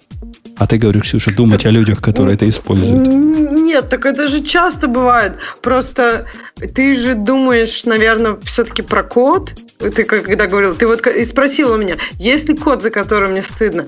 То есть мне код и за продукт, код результат стыдно. Не коррелируют очень, очень сложным образом, я бы так сказала. Конечно, бывает, что код, если очень плох, то продуктом вообще нереально пользоваться. А бывает, код плох, но на пользователя это такого огромного влияния не оказывает. То есть тут все не, неоднозначно, нелинейная зависимость, я бы сказала. Ну, вот такой вот случай жизни. Следующий подпункт у него. Куда? Дальше. Предлагает в даун. Идти в даун. Нет, он говорит, что нужно вообще-то понимать фреймворки, которые вы используете, и приводит тут jQuery. Говорит, вот нужно plain JavaScript. И вот тут, конечно, мне немножко смешно стало. Ну, потому что это очень веб-девелопер, и как-то он, на мой взгляд, можно было тут что-то немножко обобщенно написать. Не обязательно про jQuery и plain, или pure, pure например, JavaScript. Например, про Spring. Понимаете Spring, с которым а, вы работаете? Вот. Мы тут бы а поржали. Я, я, кстати, хотел привести в пример. Во-первых, Во-первых, Spring не, не самый сложный фреймворк, с которым я работал. Он просто проблема в том, что Spring это очень много всего, правильно? То есть, поэтому, если пытаться понять все и сразу, то это очень сложно. Но сам Spring очень простой внутри. Но вообще совет же очень классный, потому что вот это как раз, когда многие люди говорят про Spring, они говорят про магию, что там какая-то магия. Там нет никакой магии, там все очень строится на очень-очень простых фундаментальных вещах. И когда люди это просто игнорируют и говорят, я не хочу ничего про это знать, я хочу просто положить аннотацию, чтобы у меня там типа все работало, то это, это будет работать до, какой-то, до какого-то предела. Но если действительно не понимать, что происходит под капотом фреймворка, то это может в какой-то момент очень больно стрельнуть. Поэтому этот совет прям Семен не так странно выглядит. Вы сами себе противоречите. Типичная программа на Spring используется там, где действительно всего много. И она действительно покрывает, ну, я не скажу, что весь, на всем Спринге не пишет никто. Он настолько велик. Однако, даже среднего размера программа покрывает столько Спринга, что человеку в голову трудно взять. Я, я не говорю про базовые вещи, типа как там инжекшн делается и как там контейнеры туда-сюда пробрасывают. Ладно, это один раз ты посмотрел на их код, почитал где-то, ты выучил. Однако там же миллион всего. Вот каким образом вот эта магическая аннотация превращается в кеширование, которое Guava использует. И почему это кеширование, которое Guava использует, не делает инвалидацию? Вот попробуй сходу ответить на этот вопрос. Хотя кеширование само по себе маленькая часть спринга. Но в твоей программе, кроме кеширования, будет еще миллион всего. Какая-нибудь там э, спринг-дата будет. А почему? Ну, там, когда... скорее всего, у тебя будет дата, дата, веб и, и какой-нибудь security. И все. Это стандартный набор, я думаю, для каждого. Дата, веб, security. Ну, это ты как-то наших чуваков не знаешь, которые на спринге пишут. А в спринге есть всякие кроны внутри, ты знал? Которые ты прямо внутрь программы schedule втыкаешь аннотацию. Ее тоже знать надо, да? Как оно, как оно schedule-ится? Нет. В отдельном потоке или нет? Там пул потоков или не пул потоков. Spring вызывает массу вопросов, вот если ты пытаешься понять, что и как оно делает. Потому что там действительно вот много всего. И понять оно иногда не так просто. Я, как человек, который чинил в Mongodate баг, тебе скажу, что там не самые грамотные программисты дописали. Не, ну смотри, вот про это же речь идет в этом совете, правильно? Он говорит, не игнорируйте это просто. То есть нужно понимать действительно, что вот если это schedule, да, то нужно понимать действительно, как это работает. Потому что если для тебя это абсолютный черный ящик и абсолютная магия, то классно, когда это работает, здорово. Но это может действительно быть опасно. То есть какой-то... Не надо все детали. То есть то, что ты сказал, ты чинил баг там в Mongodate, да? Но чинить баги в фреймворке — это уже очень серьезно. То есть, да, но это требует прям глубокого понимания фреймворка. Но это другое. Но именно вот элементарно понимать хотя бы, что есть там разные шедулеры, да, как они там настраиваются. То есть такие вещи, что происходит под капотом, знать, в принципе, надо. И ладно, не буду говорить надо, но очень полезно. И мне кажется, про это как раз этот и совет. Не, не думайте о них как просто об огромных черных ящиках, которые писали какие-то там небожители на небесах, и которые никто никогда не поймет, и лучше просто вот забить и отложить в сторону, и все. А нет, почему? Можно просто, не знаю, почитать документацию, почитать код и так далее, разобраться, как это работает до какого-то уровня, да? Но и все, я, и я например, что... Леша, решил, что мне, мне дешевле не использовать э, реп... аннотации для репозитория, которые вокруг Mongodate, а пользоваться query-билдерами везде, потому что моя попытка сходу понять, как же эта магия работает, окунула меня в такие глубины ужаса и кошмара, что я решил, что нет, я, я отсюда не выплыву. Конечно, это было какое-то погружение вовнутрь, чтобы понять, что этого делать не надо. Однако это ведь не типичное поведение. Но если ты можешь одной аннотацией сделать так, что у тебя и индексы сами построятся, и, и запросы сами будут делаться. Причем, Ксюша, они магически делаются по имени метода. Ты можешь себе представить? Ты пишешь метод имени get чего-то by ай ди, и оно Ох. понимает, как из базы данных надо достать. Не, я вообще такую магию боюсь, потому что она идеально, когда работает, но почему-то, я не знаю, видимо, я какой-то извращенец. Да. У меня всегда бывает, что я что-то делаю, мне что-то надо, вот, вот шаг влево, шаг вправо, и дальше, и у тебя вот, это просто, опять же, нелинейно, и дальше тебе нужно изучить такой огромный пласт всего, чтобы сделать этот шаг вправо, что проще изначально вот не делать его. Ну, как бы, не, не, я не говорю не за эти спринг, просто, как бы, понимайте свои границы, что вам нужно делать. Если вам нужно, возможно, будет сделать какие-то шаги в другие стороны, можно юзать там какие-то части спринга, а не весь полностью и всегда. Так нет, спринг — это же просто пример. Любой фреймворк будет то же самое, правильно? Любой большой фреймворк, у него будет ну, абсолютно да. та же ситуация. То есть он внутри Конечно. будет достаточно сложный. Почему? Потому что ради этого его и создавали, чтобы убрать вещи, чтобы тебе их не писать. Потому что в любом случае, то есть это неизбежно. То есть вот как-то умпут потом сейчас пишешь эту инвалидацию там джей дабл ю ти токенов, да, ты ее все равно пишешь, да, ты не пишешь свой фреймворк, ты не пишешь его там супер юзабельным, ну классно, но тем не менее ты его пишешь. А вот фреймворк, они как раз вот эти вещи на себя и забирают. И эти вещи, они далеко не самые простые. Вот как ты только что сейчас приводил примеры, а как сделать так, чтобы десять запросов только одну инвалидацию вызывали. И там как бы люди идут на какие-то компромиссы, находят какие-то решения. Поэтому внутри, да, наверное, не всегда все будет идеально, да, наверное, не всегда все будет там просто. Но они ради по этой причине единственное существуют фреймворки, правильно? Ну да, но в, кон- в конкретном случае Spring, где его совет go one layer down, я бы сказал go ten layers down, чтобы дойти до того, не, что Spring не, делает. Почему? Не-не, смотри, вот конкретно за Spring я скажу, понимать такие вещи. Я просто видел примеры, когда люди даже не понимают, что такое вообще внедрение зависимостей, да, на этом уровне, что как конфигурируется вообще приложение, что такое конфигурация в Spring. То есть вот такие вещи понимать надо. Что такое контекст, как там бины заводятся. А это несложно, это ну, элементарно, это самая база. И вот если не понимать этого, то люди реально чинят проблему, просто случайно гуглить что-то на Stack Overflow, накидывать какие-то случайные вообще комбинации нотации, они даже никакого смысла не имеют.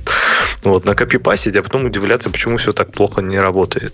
То есть вот элементарно понимать какие-то базу, мне кажется, очень всегда полезно. Безотносительно фреймворков, не фреймворков, вообще всегда. Так с этой базой как раз меньше всего проблем. То есть как инжектить и, и как правильно работать вот с зависимостями, это, по-моему, сейчас самая простая часть Спринга, в которой меньше всего вопросов уже лет десять, как уже все умеют и все знают. Если не знают, как оно внутри работает, то хотя бы верят, что, они, что оно будет работать. Все остальное, во что Spring, что Spring покрывает и пытается покрывать вот это, вот эти совсем разные горизонтальные сегменты уже. Так, конечно, ну, во-первых, они все ну, в изоляции, да, то есть, э, то есть они, каждый, каждая из них, по сути, это небольшая библиотека, которая решает там одну задачу. И, ну, не знаю, опять же, там понимать, как, если ты используешь Spring Security, но не понимаешь, как вообще работает, например, там OAuth, ну, это тоже, наверное, можно так пользоваться, но хотя бы flow понимать надо. То есть, мне кажется, здесь речь идет как раз в этом совете именно о том, что не надо строить какой-то культ карго, да, во всем можно разобраться, все это писали люди, все это можно посмотреть и понять. И я говорю, код Спринга, ну, на мой взгляд, может быть, немножко такой предвзятый, он достаточно легко читается, и по нему, да, за счет его размеров, особенно если там брать действительно вот какие-то разные проекты, там, может быть, не всегда все просто найти, но, по сути, там все достаточно хорошо документировано, структурировано, описано, и, в общем-то, разобраться можно. Поэтому... На мой вкус, слишком структурировано, но да, я понимаю. У меня одна из претензий была то, что вы ваши там для общности подхода иногда вводят лишние абстракции в тех местах, где они не нужны. Там пятиуровневый какой-то конвертер для каких-то записей, который имеет, видимо, смысл в реляционных системах и не имеет вообще никакого смысла в, в документах, он такой же. В этом есть, конечно, какой-то смысл. Ты один раз понял, как оно работает, и примерно так же оно везде работает. Однако вот эта неоптимальность решения, она немножко... Видишь, опасность в том, что тебе не нужно. То есть Spring пользуются там миллионы человек для совершенно разных проектов. И у меня, например, были иногда ситуации, когда я даже, в принципе, там и в Spring находил, вот почему это не, не в абстракции, почему я не могу это заменить. То есть, ну вот, ну вот мне надо. И, то есть, ну, не знаю, я все больше становлюсь за, за подход, что не надо ничего запрещать. Надо вообще разрешать все менять, все переделывать в любом языке, в любом фреймворке. Все open, все должно быть public. Это в общем... тонкий компромисс, который... Действительно, ты добиваешься гибкости, необычайной от этого, однако вот те самые пользователи, о которых мы говорили в первом пункте, которые будут этим пользоваться, им будет жизнь сложнее. Ты, ну... ты их напрягаешь этим. Почему? Нет. Пользователи, почему? Ну, вот я говорю, приведу пример. Ладно, пусть не Spring. Возьмем джей ди кей, да, они там джей ди кей одиннадцать, они выпилили, э, был у них security провайдер, чтобы работать там по стандарту пи кей си эс одиннадцать, у них пи кей си эс одиннадцать. У них раньше можно было в восьмерке это сделать, а в одиннадцатом это стало вдруг приватным. Почему оно стало приватным? Вот, ну, нужен он мне. Ну, у меня нет вариантов его не использовать. А почему мне нельзя? Я знаю, что он внутренний, я знаю, что он может сломаться, но мне пофиг на это. Я готов пойти смириться с этим риском. Они мне такую опцию не дают. Мне от этого очень обидно. Следующий пункт. Мальчики, девочки, какой? Ксюша, в виде мальчиков и девочек ты выступаешь. Следующих э, это Он говорит, что держите свой код чистеньким.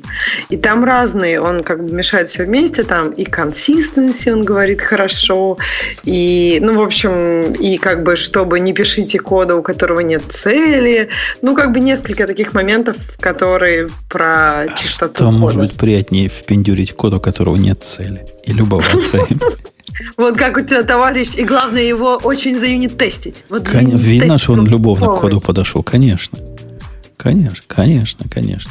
Почему молчит начальник транспортного цеха? Он не согласен с этим со всеми, Бобук. Слушай, ну просто это такой список. Знаешь, у меня есть коллега такой, он классный, в смысле он не программист, никакого отношения не имеет, но это такой человек, который много занимался в своей жизни политикой. И если послушать его любую речь, она длится обычно пятнадцать минут, то сократить ее можно до одной, в общем-то, фразы.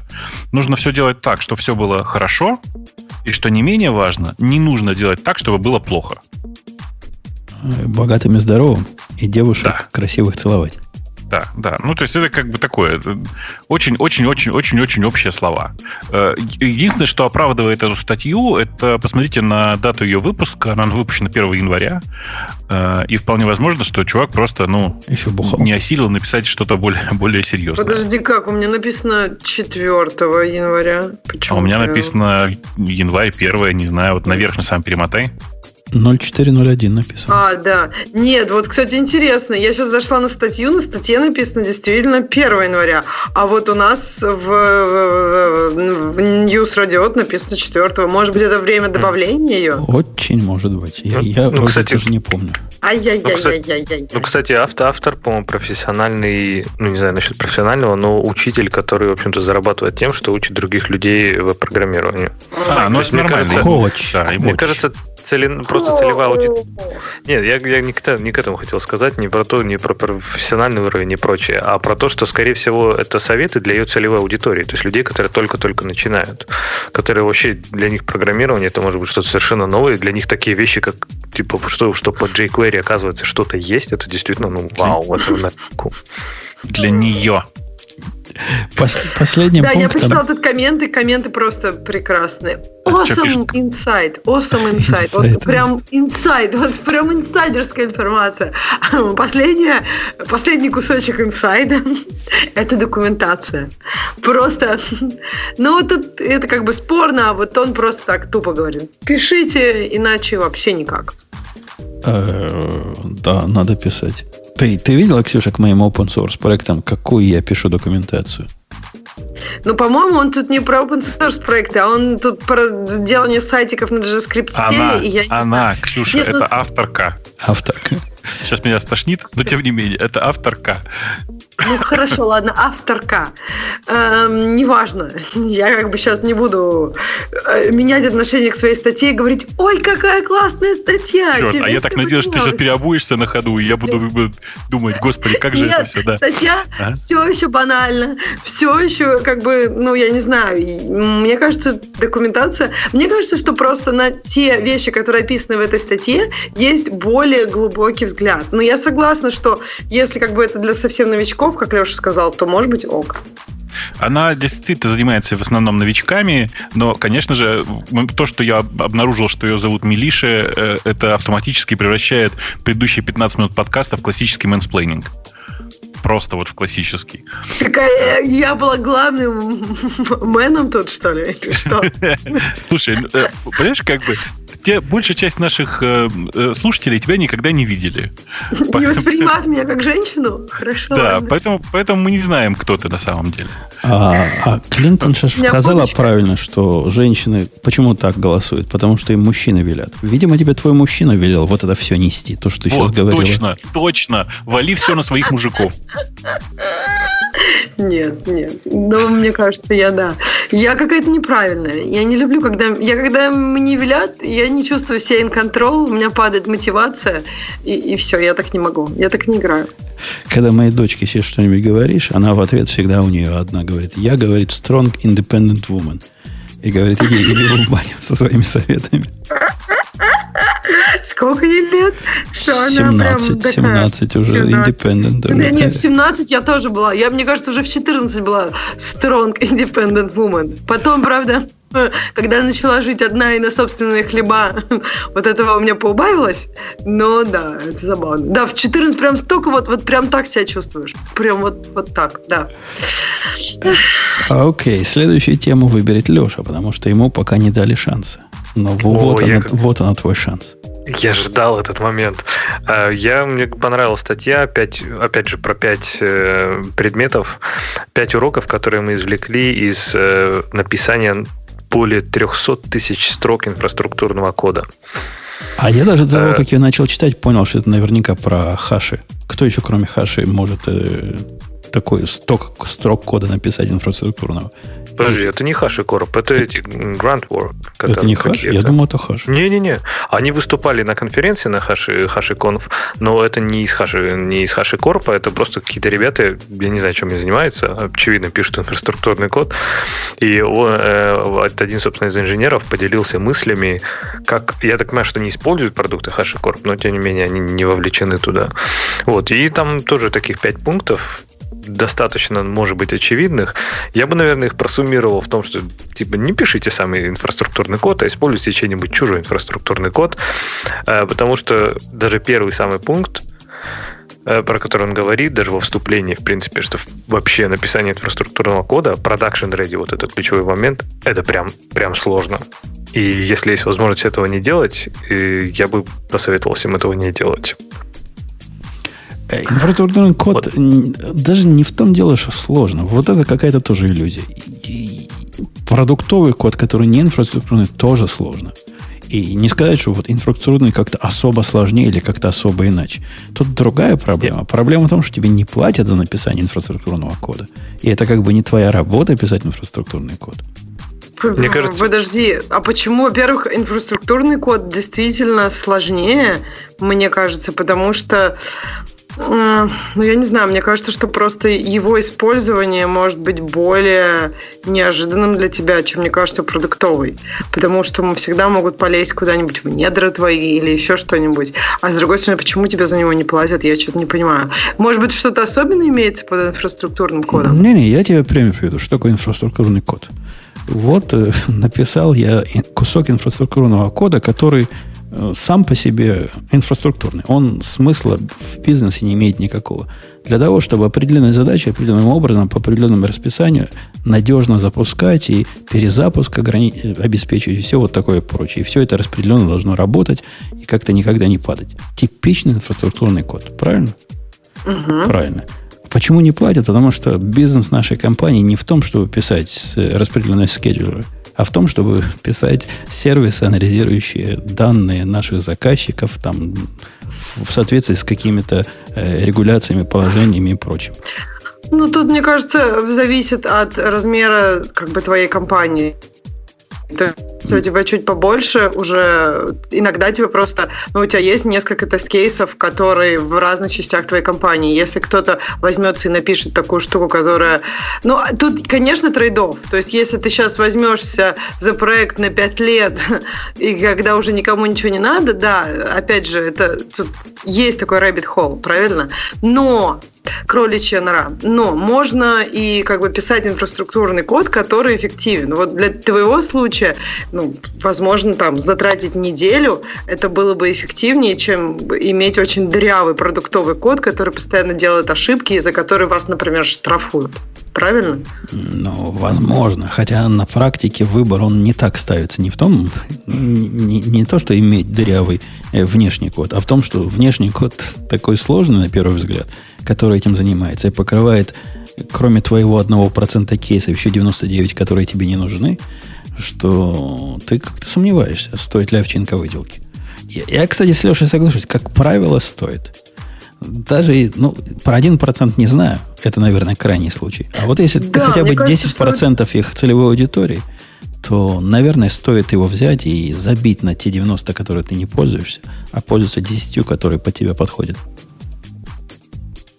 Мне кажется, что тут нет такого универсального ответа. Мне кажется, что часто стоит, но бывают такие ситуации, когда не стоит. Опять же, часто многим людям, как ты говоришь, о, скеджерер, для многих людей это такой подъем мотивации написать хотя бы, там, потратить несколько дней там, вот, на то, чтобы написать вот такой скеджерер, призвиться, получить удовольствие, а потом снова к бизнес-коду. То есть, возможно, тебе да- даст еще такой приятный, как бы, такое удовольствие, что, возможно, это стоило того просто в твоем каком-то контексте работы. Это для а меня... чтобы получать... Это для меня, Глеша, оказалось, и Ксюша, я уже делился шоком в, в прикосновении к JavaScript миру. Вот там реально им э, какой-нибудь рефакторинг сделать, это прямо за такую радость, ли, лишь бы продуктовый код не писать. Что угодно готовы делать. Это я смотрю на вас, добровольные помощники наших проектов. Что угодно улучшать, но, но вот код писать, когда приходится писать код, который, который нужен, с этим уже труднее. Труднее найти добровольцев. Так. И вот автор статьи, как раз, чтобы тем, кто любит писать инфраструктурный код, жизнь не казалась сказкой, в качестве первого совета, первого урока, говорит, что надо задумываться о том, что это код, не который просто написал там и забыл, а и приводит такой целый чек-лист, называется Production Grade Infrastructure Checklist, в котором, в принципе, я с ним очень в этом согласен, что, во-первых, там очень много аспектов, когда пишется инфраструктурный код, это же не только залить там какой-нибудь бинарник и запустить его на определенном порту, да, а там, там миллион вопросов, которые можно, на которые нужно ответить. Как конфигурить приложение, как его деплоить, как обеспечить безопасность, мониторинг, логи, бэкапы, в общем, прям куча-куча вопросов. Поэтому, конечно, не обязательно, наверное, их иметь все там с самого первого дня, но, тем не менее, о них надо думать. И еще вторым уроком он говорит, что очень важно выбрать правильный набор инструментов. Третьим он говорит, что не надо весь инфраструктурный код загонять в один огромный файл. Вот это меня немножко привело в такой тупик. Типа мы там, видимо, когда-то они сделали, я так понимаю, там файлик на несколько тысяч строк, который не очень хорошо работал. Он сказал, это, в общем-то, было тяжело его поддерживать. И здесь я с ним согласен. Четвертый урок, который он говорит, они вынесли из своей практики написания триста тысяч строк инфраструктурного кода, это что инфраструктурный код без тестов сломан. И, опять же, здесь э, стоит добавить, что писать инфра... если писать тесты, то, что мы обсуждали для кода, это не очень просто. Писать тесты для инфраструктурного кода еще в десять раз сложнее. Вот. А заканчивает он пятым уроком. Он сказал, что релизный процесс, здесь немножко тоже странно у него. Типа он написал, как они это делают, там через pull-реквесты, заливая pull-реквесты, потом все это мержа в мастер. Ну, да. То есть, по сути, он говорит, э, я так понимаю, что summary такой э, краткое содержание всех вот этих пунктов, что нужно думать об инфраструктурном коде, по сути, как о промышленном коде, как об основном коде. И он должен идти через те же самые процессы, он должен тестироваться, он должен быть модульным, он должен быть простым, поддерживаемым и так далее. И все это, да, он, в общем-то, сводит к тому, что это прям, прям очень непросто. А я бы еще одну добавил. И если вы все-таки пишете код, который можно посчитать инфраструктурным, но который напрямую к бизнесу не относится, то не стесняйтесь его писать как отдельный, совершенно изолированный сервис. Даже если это кажется безумством со стороны. Потом скажете мне спасибо.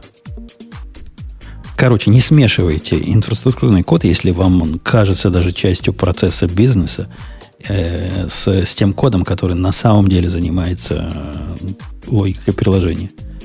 Если его отделить, то бенефитов от этого скорее больше, чем меньше.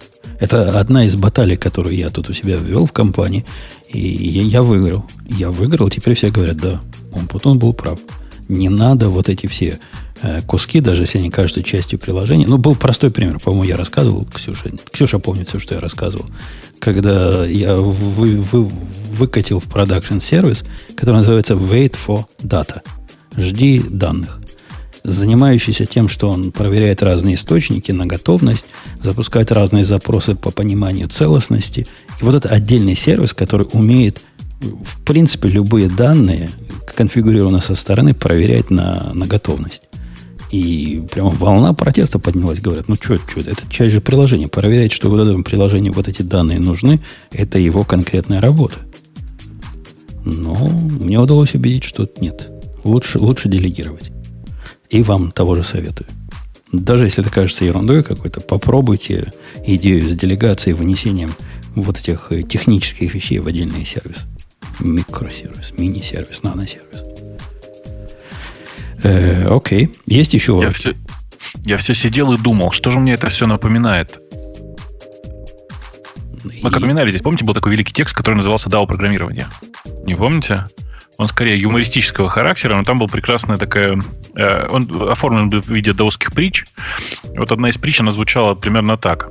Э, однажды начинающий программист э, получил э, указание написать бухгалтерскую программу. И, значит, джуниор этот много дней трудился, и когда мастер пришел и показ- попросил показать программу, он обнаружил, что в программе есть графический редактор, э, оконная система, интерфейс к искусственному интеллекту, ничего даже близкое, напоминающее бухгалтерию. И, собственно, когда мастер ну, спросил у джуниора, что же происходит, Джон ответил, ну, не надо торопиться, в следующей версии я добавлю и бухгалтерию. Это я все к тому, что судя по, по, всему, по, по всему этому тексту, очевидно просто, что люди в среднем не очень хотят писать бизнес-код. Им, им на самом деле писать всякие инфраструктурные штуки гораздо интереснее. К сожалению... А почему, нужно, почему нужно... это так? Ну вот ладно, для фронтенда я... я понимаю, но почему это так для бэкенда? У нас-то любой код, он по сути, в каком-то смысле инфраструктурный. Даже если мы решаем конкретную проблему расчета, не знаю, налогов, э, чего-то там для, для чего-то там, или каких-то коэффициентов для чего-то третьего, он, в, мы в любом случае делаем как-то по-настоящему. Он умеет не только налоги считать, которые тебе нужны, но и все налоги на свете. Мы ж такие... Просто, понимаешь, ты, ты просто программист старой школы. В смысле, что э, ты, как тот мастер, ты уже просто познал дао и понимаешь, что э, нет, э, как бы, нет, даже не так, интерес в программировании не только в процессе, но и в результате. А их многих интересует в основном процесс. Вот и все. Даже эту точку зрения я могу понять, кстати, популярную среди, среди выходцев из Восточной Европы, по моим наблюдениям, что результат ничто, а процесс все. Но процесс-то примерно такой же происходит при написании ну, практически любого сложного кода. Да, да, оно во всем есть. В смысле, да даже, даже когда ты пишешь бухгалтерскую программу, в среднем ты можешь найти в ней дао, потому что много интересных задач решаются в самых э, идиотских, в общем-то, много интересных программистских задач решаются в самых идиотских э, бизнесовых э, задачах. Но ну, на самом деле, кстати, вот эта история с э, куками, которую ты рассказывал, это как раз типичный пример. Казалось бы, довольно скучное место, однако довольно интересная техническая задача. Просто люди ищут простого пути. Ну, типа, вот очевидно же, что писать инфраструктурный код интересней. Ведь очевидно, там много интересных штук, которыми можно похвастаться перед другими программистами. А тут, ну, что это? Ты будешь говорить, что ты написал новый алгоритм сортировки на языке один эс? Ну, скучно же. Нет, а потом ну, росинком джарник закинул, да, на сервер? Новый, да, да. Новый, новый алгоритм сортировки на один эс, наверное, круто. А вот если ты скажешь, что новую форму в один эс вписал, то, наверное, с этим стыдно уже ходить в приличное общество. Я вообще, кстати, очень рекомендую э, все-таки дао-программирование, если кто, кто ее не видел, почитать. Э, он, текст так называется «The Tao of Programming», э, и Джоффри Джеймс, автор изначальный.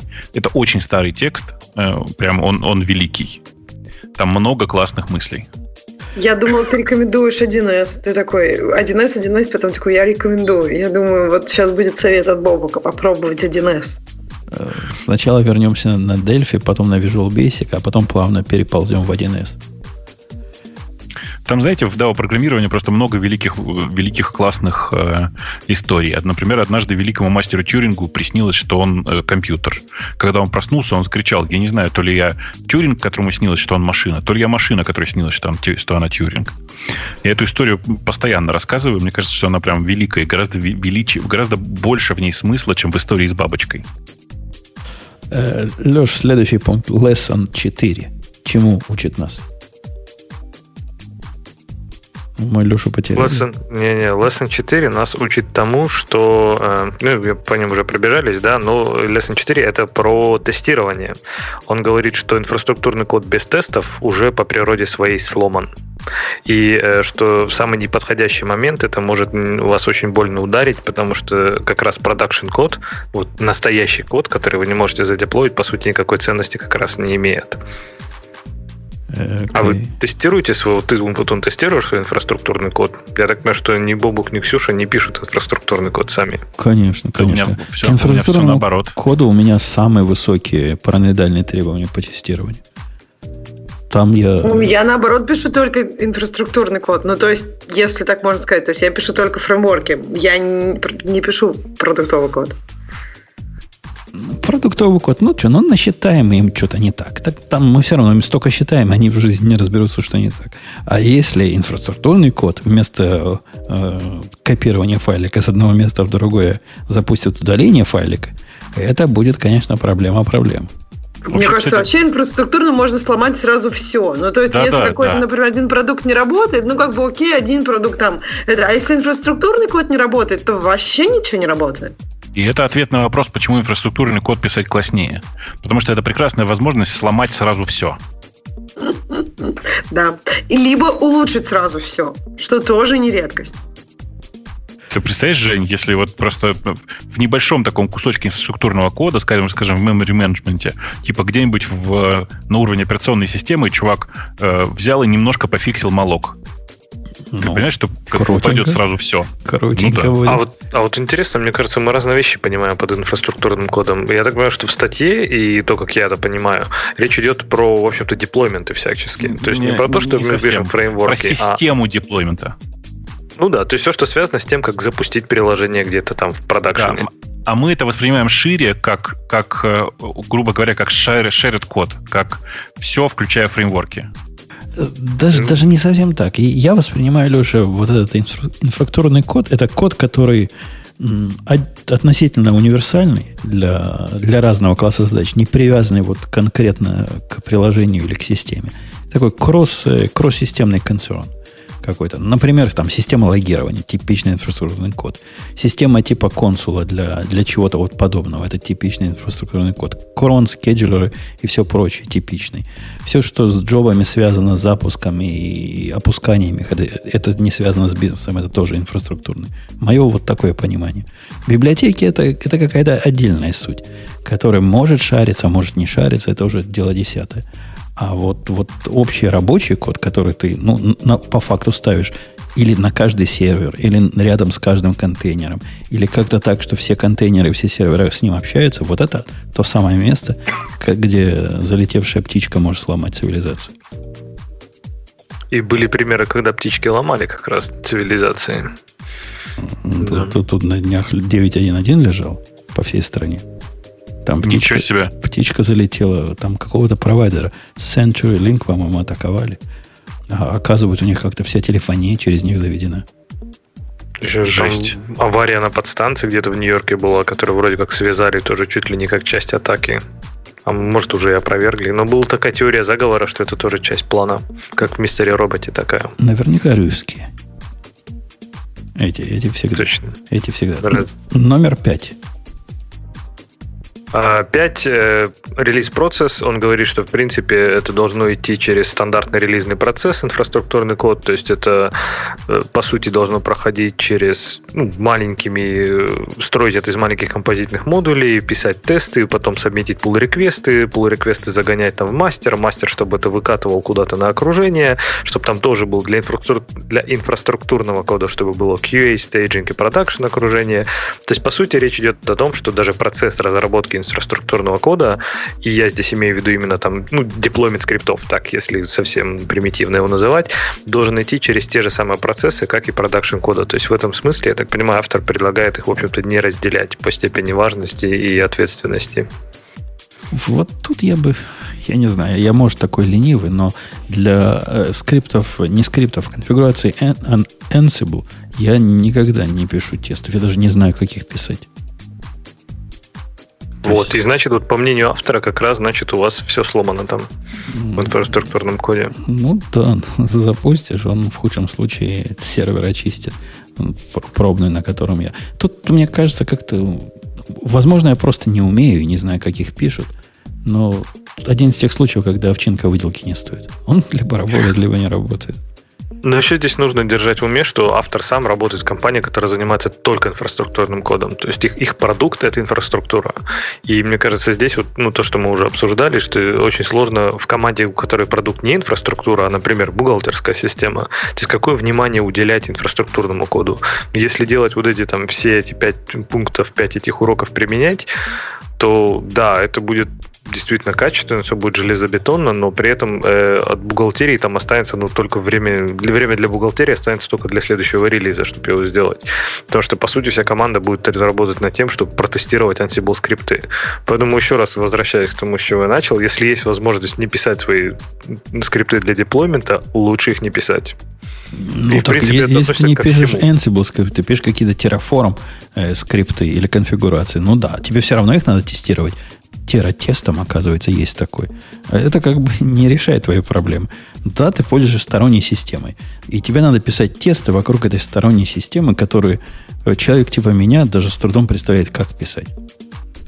Я бы это прочитал э, как не надо пытаться строить свою, скажем так, свой продакшн-окружение на базе, например, ИАСа, да, то есть если есть пользуешься Амазоном, Амазоном, то там Elastic Beanstalk, какой-нибудь ар ди эс и вот это все, чтобы минимум вообще было кастомных каких-то реализаций поверх этого, и все это было отдано Амазону, потому что Амазон знает, как это сделать, они там этим зарабатывают деньги, ну, либо используют какую-то там любую, любую другую платформу, да, но при этом не пытаться строить свою платформу для запуска там своего приложения в продакшене.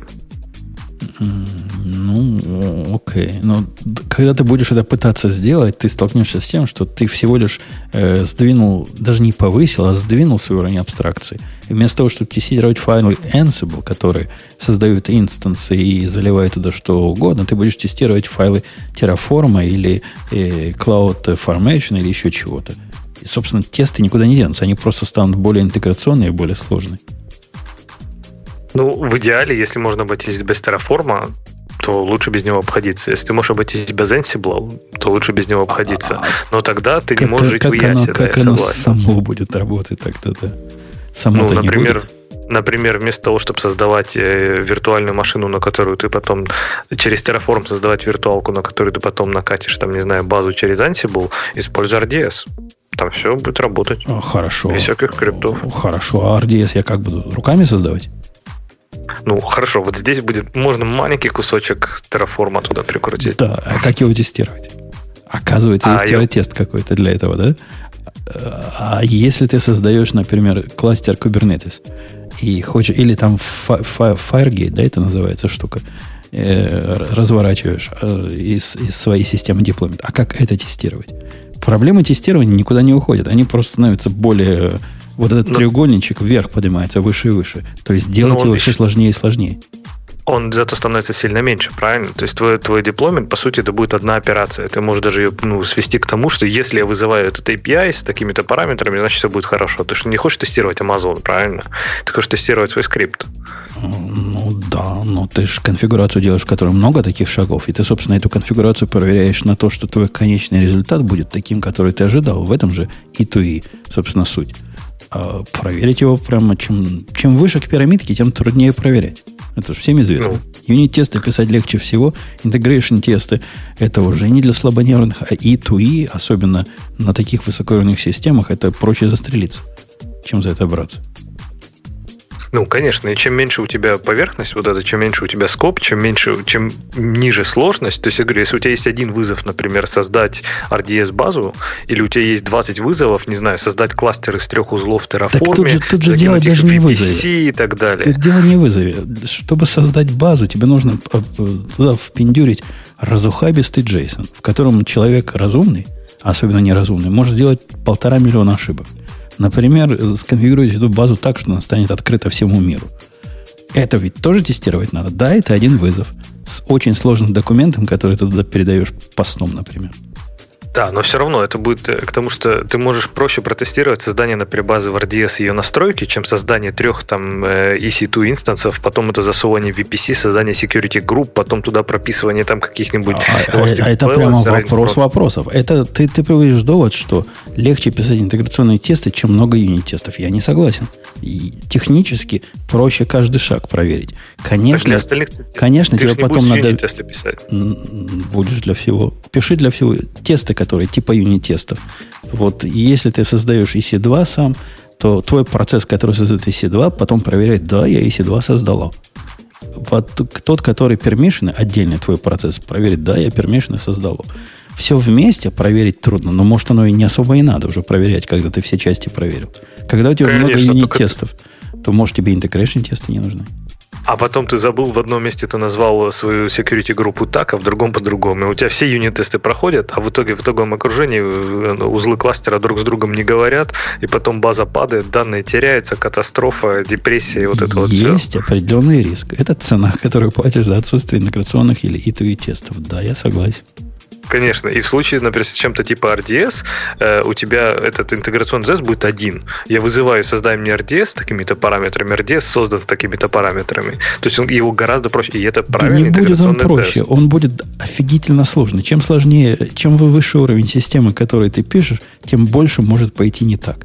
Он будет один интеграционный, правильно? Да, ну, он тебе будет на самом деле он будет не результат. Один, он будет там десяток интеграционных тестов, которые упало, не упало. Результат. Да, конечный результат, который вариативный по самое не могу. Это как вот эта идея, которую я не принимаю, о том, что в юнит-тестах надо тестировать только публичные эй пи ай, а поведение приватных проверять в виде а, посредственных сайд-эффектов. То есть задавая на вход разные вещи, смотря как, как оно там произошло все. Ты увеличиваешь вариативность совершенно в дикое количество раз во многих случаях.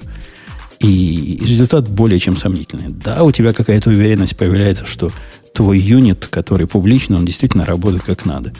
И, но это дорого добиться. А в случае с и два и-тестами это еще дороже добиться. До уровня почти иногда немыслимого. Я не видел в жизни никогда... Я видел интеграционные тесты хорошие. Однако end-to-end тестов хороших я, по-моему, не видел никогда. Не, я видел хорошее, но да, мне кажется, такое, всем, кто хочет писать свой инфраструктурный, инфраструктурный код для деплоймента, надо задуматься о тестах и понимать, что это будет непросто. Поэтому, опять же, если можно не писать, лучше не писать. Окей, okay, окей. Okay. Заговорились. Вообще, no-code. Начнем, присоединимся к движению no-code. Лучший код, которого нет. Хотя, как мы выяснили, он понижает coverage. Серверлес. Сервер лес исключительно на лямбде. И будем, будет у нас части. Ну что, есть у нас еще что хорошего сказать по темам? Здесь какие-нибудь парадоктики. У нас есть темы слушателей. Какие-нибудь парадоктики интересные. Я, я вот удивляюсь, почему Бобок про Гаю ничего не сказал. По-моему, ты знаешь, твой продукт. Я думаю, что... Я, я вообще в последнее время думаю, что выпуски на новогодних праздниках в России, их нужно превращать в антигиковские шоу, в смысле сидеть и просто тусить. Потому что что-то меня вот в, это, в эти выходные прям ни, ничего не радует. Гая тоже не, не радует. А я думал, наконец-то мне кто-то объяснил, что же это такое. Что же за пайплайны, которые для любого языка работают, и куда там коней запрягать? Но, видимо, мне кажется, что никто тебе не объяснит. Никто не объяснит. Оставим это на следующий гиковский выпуск. Может, будем потрезвее и помощнее. Э, тема наших слушателей я могу нажать. Они добавятся прямо здесь и активируются. Первую мы уже обсудили, а вторая – это про монорепо. И статья, на мой взгляд, забавная. Потому что... И я забегу вперед, скажу, что через день после выпуска этой статьи вышла статья другого чувака, которая называется «Монорепо, please do». А, то есть она у нас как раз в этом. У нас обе есть, да, я обе поставил. А вот я, кстати, ее не, не читала пока, но я могу сказать просто свое мнение, пока кто-нибудь читает please do, я могу сказать свое мнение по этой статье. Мне кажется, что, э, в общем, это наезд не на идею, а на имплементацию. Конечно. То есть, на мой взгляд, автор говорит, что окей, это все можно сделать и с не монорепо, то есть с отдельными репозиториями. И как бы тут-то никто не спорит. То есть если тулинг, и если у тебя доступ абсолютно такой же, как монорепа, да не важно, что там внутри. Если ты можешь все искать, все смотреть, то есть в компаниях часто важно, чтобы не, как бы, я не знаю, не колесо все время вот не изобретать, и новое, и новое, и новое, все такое же колесо, удобно, чтобы можно посмотреть, есть уже колеса и сколько их, например. И то есть вот если у тебя такой тулинг не к монорепа, так как бы нет глобальной разницы. Вопрос просто вот в этом. А он, мне кажется, спорит как раз и говорит, что вот, можно это все сделать без монорепа. Да можно. Никто не... По-моему, он не, не это говорит. Ну, Бобук, а твое какое на это? Как у Ксюши? Ну, да, я вообще не понимаю, какой смысл писать эту статью, потому что из, вот, например, из всех слушателей, из всех, кто сейчас сидит в, в эфире, в смысле, из нас четверых, только мы с Ксюшей в состоянии посмотреть реально, как работать монорепа. Да, да. ладно. Я, я жил на монорепа до... Не, не, до две тысячи какого-нибудь двенадцатого года. Дело, дело, дело в том, что то, что, что ты называешь, то, что ты называешь словом монорепа, это очень устаревшее представление от, о, о вообще от, ну, о, о софтвере, о version management и, и о, о всем вот этом. Ну, не скажи, последнее проблема, мое прикосновение, проблема, сейчас, пока я давай, не ушел ну. из этой области, было, ну, реально вот как делают большие. Там был один на всю компанию эс ви эн-сервер, который на самом деле выглядел не как эс ви эн с точки зрения конечного пользователя, а как нечто, что даже на Git похоже, где ты мог брать по частям, где у тебя была виртуальная файловая такая система, которую ты видел целиком, а у тебя были только части ее. Там прямо как, как, как положено было сделано. Ну, видишь, дьявол же в деталях. В смысле, что ну, есть, наверное, два десятка компаний в мире, для которых монорепа – это не, не страдание. В смысле, что у них есть хорошая имплементация, которая не просто с ви си эс как таковой, а именно это билд-система, это система работы с кодом, это система взаимодействия. То есть это, это огромный набор инструментов. Без всего этого с монорепа жить нельзя. Ну, в смысле, реально нельзя. Ну, собственно, это автор это и говорит. Он не, Конечно, не только... направляет статью Яндексу и Фейсбуку, он направляет статью широкой публике, которая наслушалась всего этого, как монорепа замечательно в Гугле работает. И сейчас мы тоже впендюрим. Да ничего у вас не получится. Хуже будет, чем если бы вы сделали полирепа. Точно хуже будет. Короче, все, все так и есть. Прочитайте просто conclusion, не читайте всю статью. Там вот совершенно кажется, правильно написано, да. Вот Женя а? сказал, хуже будет. Мне кажется, что если у тебя разные репы, ну, полирепа, и если, опять же, никто не продумывает и не занимается, как вы там, не знаю, деплоите. И, то есть, по, короче, мне понравилась, на самом деле, статья вот эта «Please do». Человек говорит о том, какие вообще есть проблемы, которые мы решаем с репозиторием. Как мы релизим, как мы там апдейтим. То есть, эти все вопросы, они есть и с монорепа, и с полирепа. Репа. И, в принципе, можно иметь одну и ту же стратегию, и, ну, как бы, по, или похожие стратегии. И дальше уже вопрос имплементации.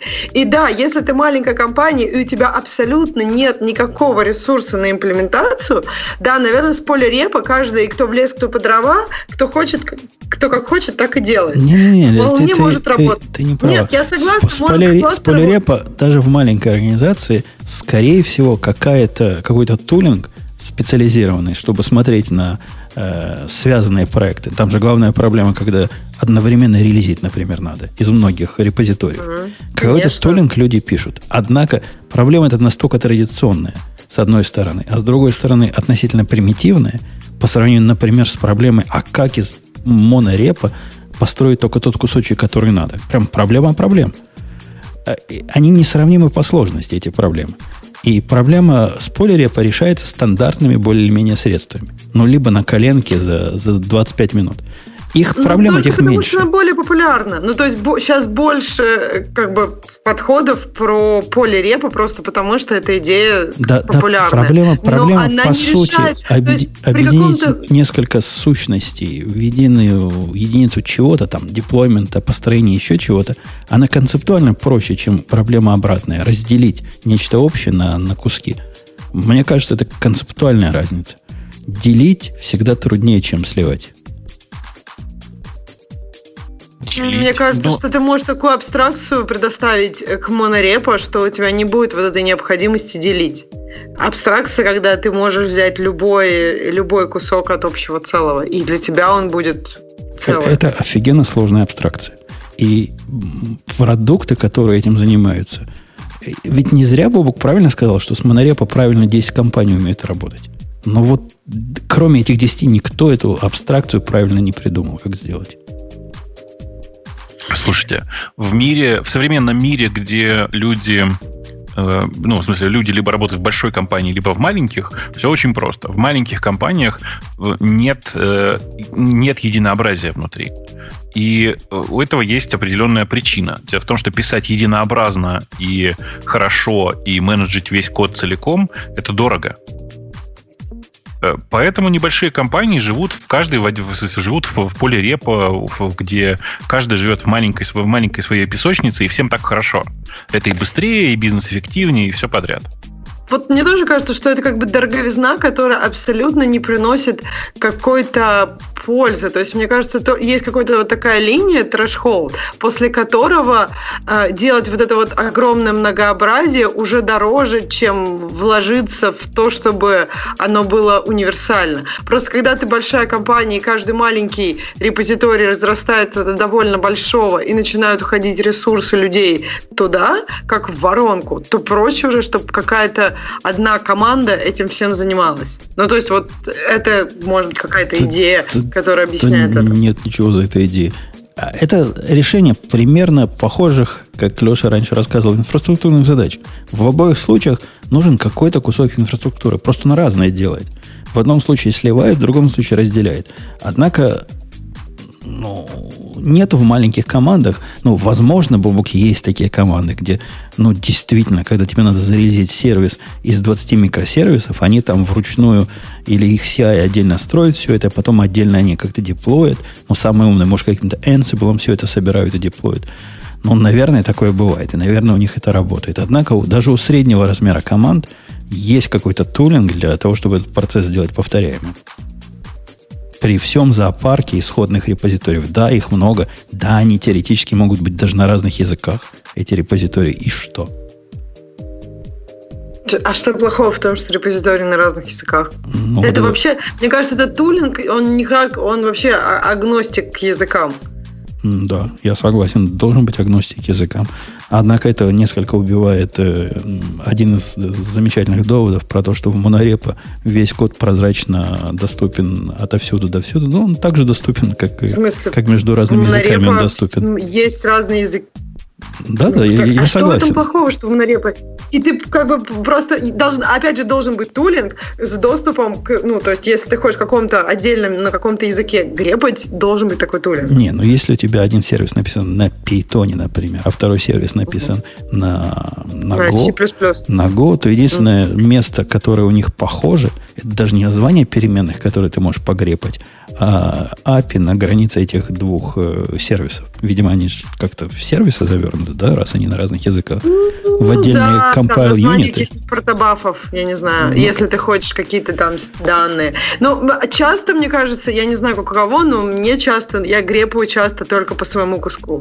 То есть просто вот, вот по вот этой части. То есть для тебя прекрасно поле репа подошел бы. Если твой кусок был бы твоим репо, то ты бы не почувствовал никакой а разницы. Я уже, нет, я уже сказала, но опять же, я бы не сказала, что это поле репа, с поле репа, потому что я грепаю по, как бы, я гребу по всем сорцам на своем языке, я бы так сказала. То есть мне не нужны сорцы на других языках очень часто, практически никогда не нужны. Но это у всех по-разному, вот у меня такая специфика. Но мне нужны разные продукты. То есть мне недостаточно только одного продукта.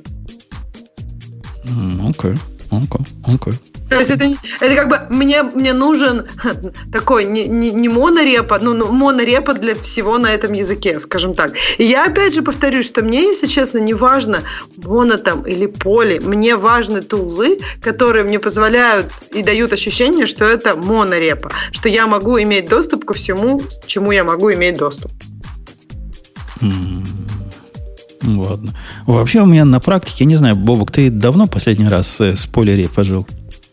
Ну, конечно, у меня все э, домашние пет-проджекты в полирепо, а рабочие в монорепе. Ну, конечно, все так. Полирепо у меня всегда есть, всегда было на всех реализациях, которые были у меня, Mercurial и, и Git, две проблемы. Всегда две проблемы есть. Во-первых, проблема э, номер один, как, э, как заклонить или как заапдейтить несколько несвязанных репозиториев. Ну, то есть, чтобы не вручную это делать, а как-то в виде контекста ну, есть какого-то общего. Ну, ты имеешь в виду в один репозиторий другие, вот эти саб, саб, как они называются? Конечно. Ну да, можно, модули, это называется, но, да. но это какая-то, какая-то слишком, какой-то странный подход. Мне они логически не нужны, когда я клоню один репозиторий.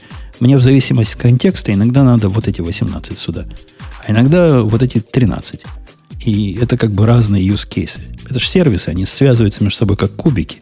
Разные кубики по-разному для разных продуктов комбинируются. Это первая проблема, которую всегда приходится решать. То есть какое-то средство для массового либо клона, либо обновления. Ну, либо коммита. Для коммита, если бы мне надо было массово коммитить, я бы, конечно, уже на саб-модуле посмотрел. Но обычно такого нет. И вторая – это групповой деплоймент нескольких сервисов в синхронизации. Вот эти две проблемы, да, есть с полирепо. Они несложные в решении. Проблемы с монорепо у меня были гораздо более сложнее, к которым приходилось такие костыли писать, что прямо вау. А какие у тебя были проблемы с монорепо? То есть ты его поддерживал? У вас просто тулинга было недостаточно, да? Да ну, как у всех. То есть никакого тулинга. А написать под него а. умный, умный тулинг прямо непросто. Даже не просто придумать, как его написать. То есть мы ж не, мы ж не Amazon с, с фейсбуками. Если мы... У Амазона, кстати, поле репа. Потому что ты рассказываешь про Амазон, Амазон это Ладно, классический мы, пример. Мы вот не, мы поле, не, поле, поле. Не Google с Фейсбуком и Яндексом. Поправлюсь сам. И нам писать виртуальную файловую систему, это как раз та, та часть работы, за которую не платят. Или адаптировать и, и принимать DevOps Guy специально, чтобы он эту балалайку поддерживал, тоже не наш профиль. Посему, конечно, приходится выкручиваться вокруг э, наворотов, которые можно поверх этого монорепозитория написать, а получается плохо написать.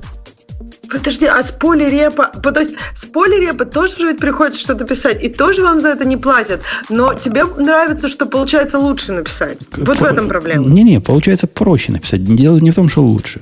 Проще написать получается. Гораздо, гораздо проще. И ну, не так грустно, сливать. Что не платят, да? Ну, приходится. Какое-то время, конечно, можно и вручную жить, но потом приходится потратить пару дней и написать. Однако это пару дней превратилось бы в пару месяцев, если бы я это делал в другую сторону. Посему тут, знаешь, два дня и два месяца большая разница.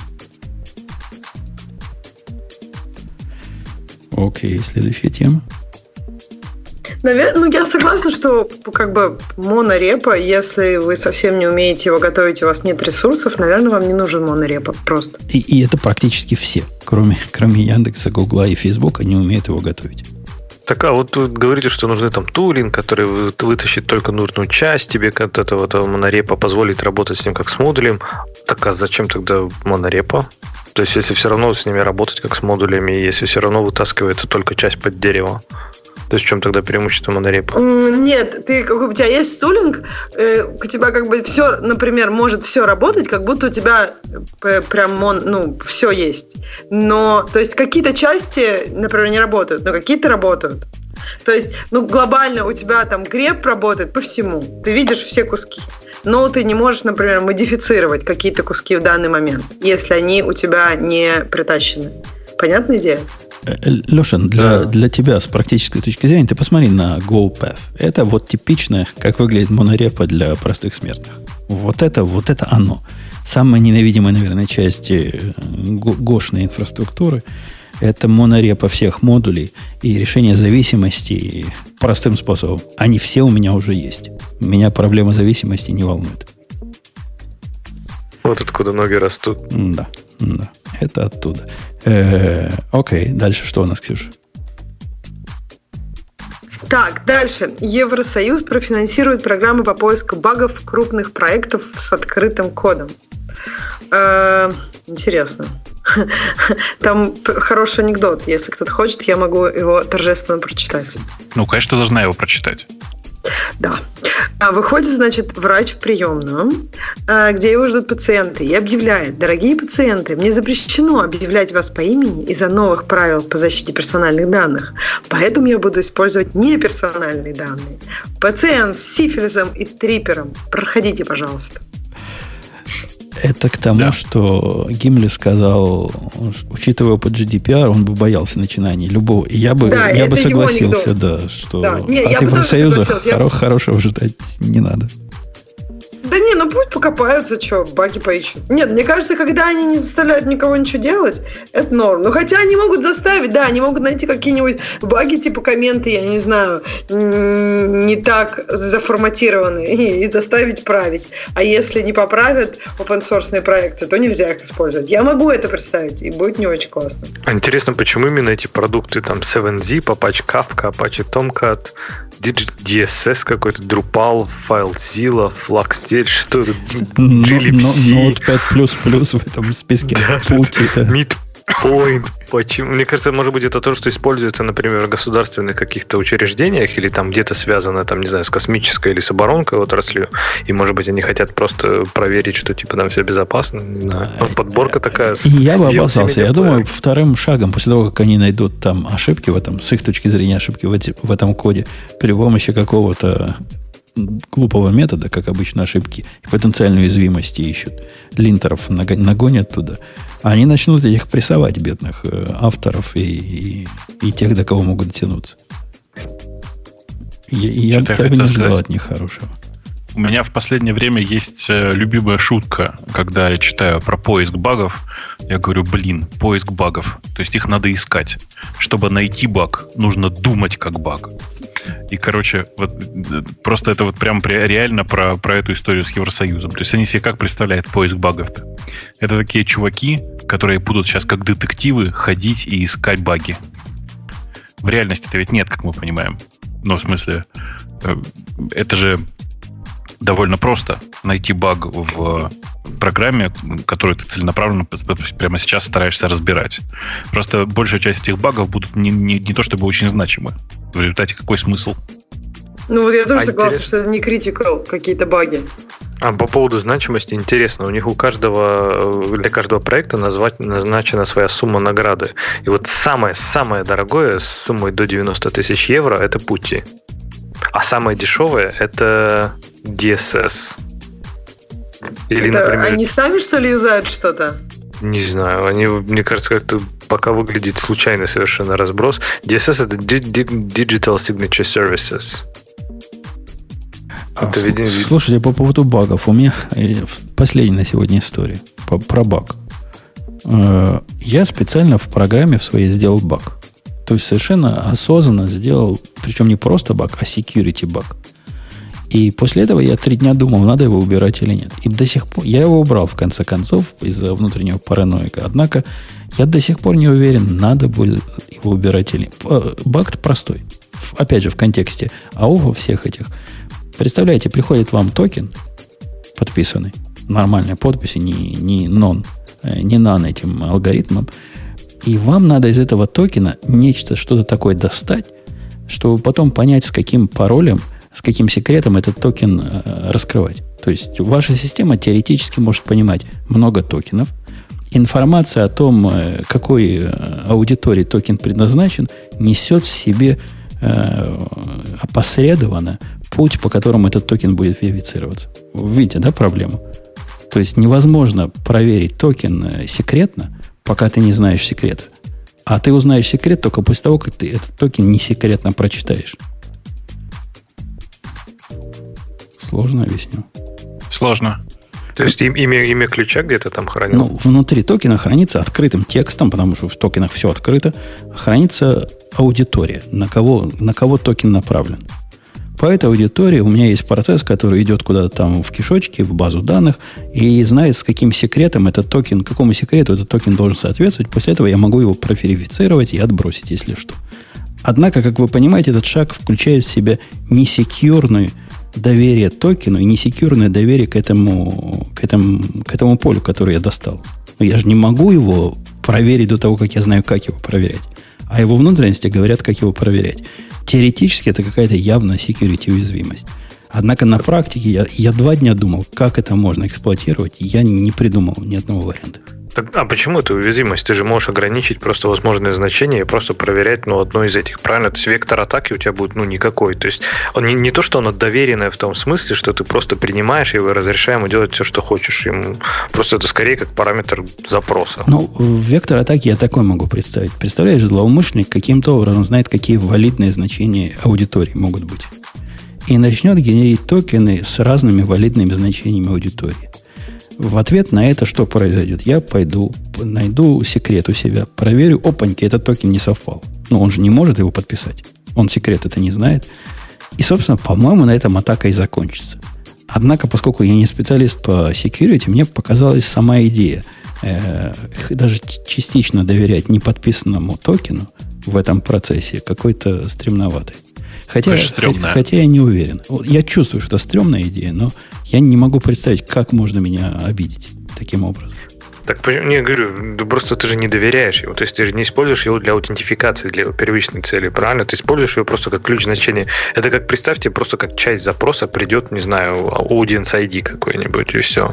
А ты по нему поймешь, каким секретным ключом потом, ну, вот подпись проверяет. Была у меня мысль audience ай ди передавать как часть реквеста, да. И мне кажется, это более безопасным. Вот то место, где я даже частично доверяю неверифицированному токену, мне видятся потенциальные проблемы.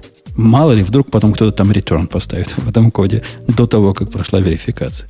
То есть какое-то место такое стремноватое. Объяснить не могу, но вот как Боб, я чувствую, что и ты так же чувствуешь, что как-то стрёмно, да? Как-то не надо. Конечно. Да, конечно, стрёмно просто. Просто стрёмно. Это, это как раз на уровне интуиции. Объяснить я не могу, что тут стрёмно. Вот не могу представить, где это стрёмно. Тут я с Лешей согласен. Как, как оно может, может повлиять. Э, ладно, дальше у нас какая тема? Um, дальше uh-huh. у нас китайский луноход высадился на темной стороне Луны. Казалось бы, почему здесь радиоте? Да, казалось бы, казалось ну, бы, я тоже. Мне кажется, не? надо восхититься, восхититься. Да? По-моему, это, по-моему, это крутая Можно история. По-моему, это крутая история. Смотрите, китайцы э, ну, в очередной раз доказали, что они сначала копируют, а потом делают лучше. Э, кроме этого, обратите внимание, по-моему, в этой статье не написано, но там несколько классных, реально крутых экспериментов с помощью этого э, лунохода будет сделано. Например, они реально первыми будут пытаться заставить аппарат, заставить э, цвести, э, ну, буквально blooming, в смысле, образовать цветки у растения, находящегося на Луне. Конечно, в закрытой капсуле, но тем не менее, им интересно, получится или нет. С одной стороны, это интересный научный эксперимент, он не очень интересный, сам, но тем не менее. А, а, с одной стороны. А с другой стороны, обратите внимание, как красиво, как по-даосски, да, в смысле, это реально такая китайская история. Провели эксперимент, первыми заставили цвести цветок на Луне. А красиво же. Главного почему не сказали? Они там фашистов-то нашли с той стороны Луны или нет? Они еще не доехали, понимаешь? Они на самом деле на- находятся на краю. В смысле, они не просто на обратной стороне. Они как бы э, на границе видимости, то есть чуть-чуть за ней. То есть Поэтому еще там шанс есть найти их. Еще копать и копать. Ну да, но мне больше, конечно, огромное количество мемов и шуток вокруг этого. Мне больше всего нравится, что китайский луноход, приземлившись, первое, что сделал, очень тщательно пропылесосил кратер, куда приземлился. Да. Прекрасно, да. Ну и, ну и отдельно хочу сказать, что это удивительно, какой регресс у человечества. Понимаете, что это первый луноход с конца семидесятых годов? Подожди, ты, то есть человечество оцениваешь только по луноходам, да? Ну, в это, регресс, я имею в виду регресс, регресс. Космической, космической части технологий, конечно. Но в смысле, ну, реально это не, у нас... Не, не технология, а ну, как бы просто люди более не заинтересованы. Но люди же любят так, сделал один раз, а потом как нет, бы нет, все, нет, не, не позвонил. Это, это, регресс, это регресс, потому что реально э, у нас огромное количество вообще вещей в, в отношении космоса э, как это, из-за отмены вот этой холодной... холодной Публин, как называется это по-русски? Ну, гонки вооружений. Да, да. Короче, из-за того, что э, две супердержавы перестали гнаться за космосом, э, к сожалению, мы откатились довольно это далеко всегда, назад. Как, ну, есть, да. Если есть один продукт, а не два, то как бы все, Chrome же теперь регрессирует, потому что Edge закрыли. Это, это ты это сейчас говоришь о том, что есть только один нормальный ракетоноситель, и он производится в бывшем Советском Союзе, и поэтому прогресса нет? Ну, потому что никто больше не хочет, ну, как бы, понимаешь, это же должна быть, вот, ты видишь цель, и ты как бы с ней, к ней стремишься. Космос перестал, мне кажется, быть, то есть уже как бы никто не захотел мериться штанами. Ну, по подожди, по- это по- есть регресс, последние десять лет там у них уже прогресс, у них и Amazon, и, и, и, и Маск пытается. Хоть что-то ну. происходит. А, Бобок, ты ну, не такое, прав про луноходы. Да. А на Марс-то ну, высаживают эти машинки-то. Ездят они? Ну, да, да, видишь, просто на самом деле с технической точки зрения, насколько я понимаю, я небольшой в этом специалист, разницы между луноходом и марсоходом практически нет. Луна при этом с практической точки зрения гораздо более интересна, чем Марс. Но... А зачем тогда на Марс летают? Типа круто? Ну, челлендж ну, по такой, той же причине. Да. По-моему, потому, не, ну, что, смысле, потому что на Луну уже прилетели. Ребят, кроме, а-а-а. кроме челленджа, это еще и, ну, типа, двигать, двигать науку вперед. Короче, мне кажется, что это, конечно, просто наконец-то хоть кто-то этим занялся. Я надеюсь, что сейчас китайцы просто активно рванут вперед с попытками обогнать Америку, Европу, Россию, всех подряд. И так зачем? Вот они прилетели на Луну. Что, что, что будет? Что ну, они все, смогут сделать? Ну, они надеются туда переселиться скоро? Ну, конечно, нет. Но, с другой стороны, неплохо было бы, это да, часть китайцев была. переселить это на Луну. Шутка. Я понимаю, да. да. Я, все оценили, все оценили. Очень российская, но, тем не менее. А, не, не всех, только женщин. А я, я... Российская и сексистская. Я... Совершенно, совершенно уникальная среда для научных экспериментов. То есть нет магнитного поля, нет... Оно, конечно, друг... Ну, может, там оно, сильно конечно... меньше, сильно слабее, чем у людей. Наверное, для этого не надо на Луну высаживаться. Я так понимаю, можно и поближе там где-нибудь в космосе, в дальнем это попробовать. В ближнем, в каком-нибудь космосе. Конечно, конечно. А можно, да. мне кажется, ну, не знаю. Ну да, я согласна, что есть э, просто, понимаешь, вот научные эксперименты... Как научные эксперименты, какие-то просто вот научные эксперименты. Нет какой-то конкретной цели, вот мы хотим решить вот это, поэтому мы полетели на Луну, и вот мы сейчас делаем. Нет, я не спорю, это, конечно, все классно, не знаю, но по- пока, мне кажется, более романтично, чем практично. Но, может, у китайцев есть план. Так, я, Ксюша, же, заметил же... уже в разговорах с... последнее время буквально, за последние две недели с разговором с прекрасным полом, что вы, в принципе, все мракобесы. И вас, наверное, не зря жгли на кострах в свое время. Что-то в этом таки было. Вот ты, например, а зачем? Да? Какая практическая польза от этого знания? Да никакой. Мы расширяем им какое-то познание, какие-то возможности. С женой, когда говорила, она тоже про какие-то социальные исследования, которые чего-то там про женщин не то. А, я даже вспомнил, какое социальное исследование. Ты знаешь такого Петерсона, Ксюша? А вчера с ним пили. Не, ну его все знают. Ну, кто, кто этой темой заинтересован. Это такой интересный мужик. Если ты не смотрел его видео на, по-моему, Петерс или Петерсон, он бывший канадец. И он, отвечая на вопрос... Бывший? Ну, канадцы бывают бывшими? Ну да, он как-то... Бывший канадец, он прекрасно, в, в Америке тусует. Нет, канадцы, по-моему, не, не любят быть бывшими. Они все сражают свое гражданство и не хотят... А, а я, кстати, знаю, как может быть бывший канадец. Когда он стал настоящей канадкой. А. Не, он как раз не из тех. Он, отвечая на вопрос из аудитории, там, он перед студнями лекции читал, и когда одна из активисток-феминисток потребовала ему дать ответ, почему же женщины на работе получают меньше, чем мужчины, он сказал, что получают не потому, что меньше, чем мужчины, потому что не женщины, а потому что женщины часто более застенчивы, чем мужчины, и они стесняются просить больше.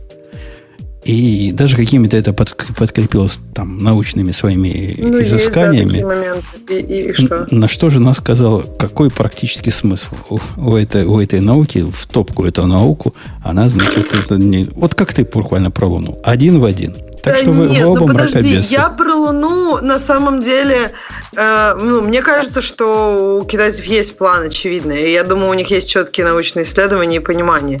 По поводу того, по поводу практичности, э, ну... Мне, вот ты только что в этом подкасте говорил, что в России есть такая проблема, что программисты типа такие про творчество, про процесс, а не про результат. Ну, как бы есть разные градации в людях понимания, что надо делать ради процесса, а что ради результата. И я совершенно точно осознаю, что не все надо делать только ради результата. Иногда это эффективная стратегия, иногда надо больше по поводу процесса, потому что психика работает и ориентирована на процесс, а не на результат, как ты знаешь. Ну, а по поводу застенчивости есть еще, на самом деле, очень много причин, почему женщины, в принципе, получают меньше. И это нормально. Ну, это факт. Э, окей. К следующей теме.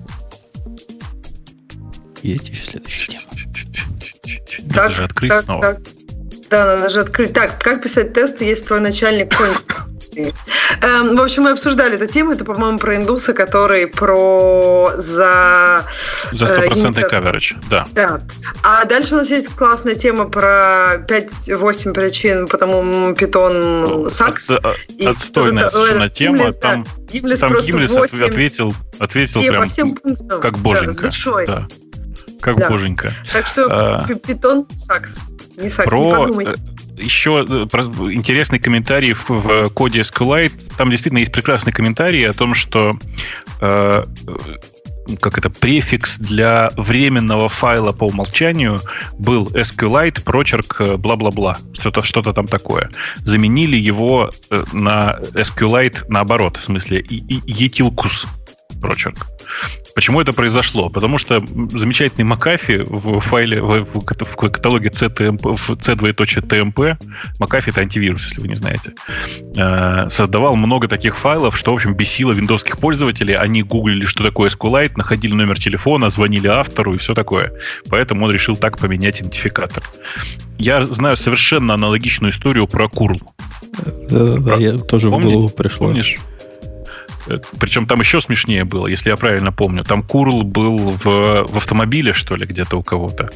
И что-то в автомобиле не так работало, и э, девушка пошла смотреть какие-то лицензионные соглашения, обнаружила там слово «курл». А, ошибка курла показалась, да? Не-не-не, она, она именно нашла вот там в списке, в списке этих кредитов его имейл. Потому что там же сказано, кто он такой. И написал ему ну письмо, да. говорит, типа, что за дела, чини машину. Он пытался всячески объяснить, что он, он не я, не я, лошадь не моя. Не получилось. Ну, короче, такие случаи в мире опенсорса постоянные. Поэтому, в общем, ничего удивительного здесь, конечно, нет. А не получилось, в смысле, он починил машину в итоге? Не смог починить, нет. Не смог починить и не смог ее убедить, что это не его. Она сказала, что с таким кастомер-сервисом им далеко не дойти. Да-да-да, этот ваш курл никуда далеко не пойдет. Известная история. Короче, э, ну, в общем, это популярная штука в мире опенсорса. Э, а дальше, по-моему, уже какое-то скучное довольно ерунда. И все заминусовано. Минус, ну, да. Минусы нам никогда не, не критерий, однако, похоже, заминусовали не, не напрасно. Хотя и вот этот SQLite тоже комментарий. Сейчас ему плюсик дам. От, от души дал плюсик. Да, SQLite хороший был комментарий. Я не знаю, зачем ему минус кто-то поставил. Негодяй. Хороший. Okay. Короче, полистал, полистал. Прям ничего интересного особо нет. А то, что там продолжают фу- мне присылать фу- ссылки. Фуч, да. фуч, фу, как, фуч, как ее зовут? Эту? Фуксия. Фуксия. Сможет запускать Android-приложение. Фуксия? Фуксия, да. Фокс, это а, ценится? Ну, ничего нового в этом нет. Напомню, Android-приложение вы можете запускать и просто, если у вас установлен Chrome или Chromium совместимый, потому что есть экстеншн, который позволяет это делать. А также мне особенно понравилось, где-то я потерял, к сожалению, этот тред, но там пишется, что а то нам больше не нужно очередных э, Windows'ов и Тайзенов. Чуваки, для Тайзена есть... конечно же, готовый engine, который позволяет запускать Android-приложения. Просто работать они будут так же плохо, как под Фуксией. Вот и все. Короче, в реальности все довольно грустно, и любой compatibility layer, он упирается в то, что самые интересные те приложения всегда, к сожалению, не хотят работать. Окей. Okay. Что там еще интересного? Я прям пытаюсь долистать до конца. Вице-президент от, от, от Инкостраха говорит, что программисты не нужны. Это, конечно, прекрасно. А, а, в смысле, я статью не читал, но мне заголовок нравится. Короче, какая-то ерунда. Вот реально. Просто какая-то ерунда. Бобок, верните Короче, Винамп. Бобок, а, да, отдай ему Винамп. Ну, да. Не-не, это там он про страничку на э, Яндекс.Музыке, на котором показывался как бы старый, и дальше в кавычках старый интерфейс от Windows, от Windows, в котором был нарисован Винамп. Э, типа такой олдскульный интерфейсик. Ну, слушайте, ну сколько можно поддерживать эту игрушку? Ну, количество людей, которые помнят, что такое Винамп, уменьшается с каждым годом. Просто естественный отток, мы вымираем. Поэтому, ну, какой смысл? Окей, окей, окей. Ну что, по-моему, мы покрыли все. Особенно вспоминаю. Мне очень понравилось, как Huawei Z наказала двух сотрудников за новогодние поздравления с айфона. Променившихся понизили в должности и месячный оклад сократили на пять тысяч юаней. Это мне кажется, довольно прям... неприятно, ух, конечно. Ух, поддых.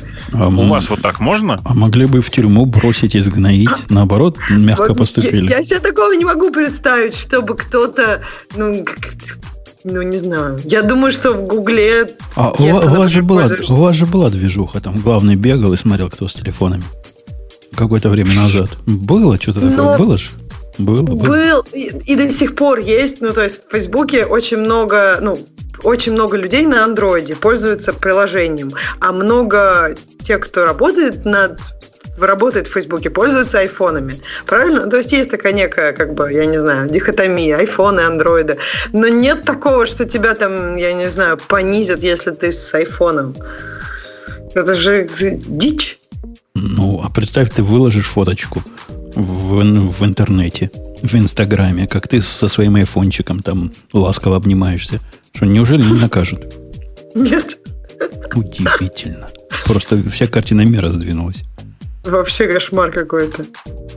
И я думаю, если в Гугле ты, например, с айфончиком, ты тоже не накажут. И даже, о, ужас, мне кажется, я в Apple, правда, никого не видела с андроидом, но вот если в Apple сходишь, там, чайку попить. Но, как бы, мне кажется, не накажут. Я прям верю в это свято. Я, и не понизят я, я зарплату уверен, что на пять тысяч юаней. Лешу с, с джи и застукают, то вот это будет как раз вот по первое число показательная порка. Чем мы с ними дружим? Все равно выпарит. Не, ну кто, кто ж об это руки-то захочет марать? Вот так вот опустил, опустил. Понятно. Ну что, на этой оптимистической ноте мы, пожалуй, будем... Да? Да. Конечно. Да. Пожалуй, да. Мы с вами... Вы помните, это был гиковский выпуск. И первый новогодний. По-моему, с учетом всех этих факторов было достаточно хорошо. На следующей неделе будет, как обычно, еще лучше, потому что всегда есть к чему стремиться. Все были тут, все с вами. До следующей недели. Пока. Услышимся. Пока. Пока. Это шоу создано при поддержке DigitalOcean. DigitalOcean – провайдер доступного облачного хостинга. Всего за пятьдесят пять секунд и пять долларов в месяц вы можете создать свой облачный сервер в одном из дата-центров, расположенных в Нью-Йорке, Сан-Франциско, Амстердаме и Сингапуре, и управлять им с помощью простой, интуитивно понятной панели управления или воспользоваться мощностью эй пи ай. Начните прямо сейчас. Введите промокод радио-ти при регистрации и получите десять долларов бонуса на аккаунт.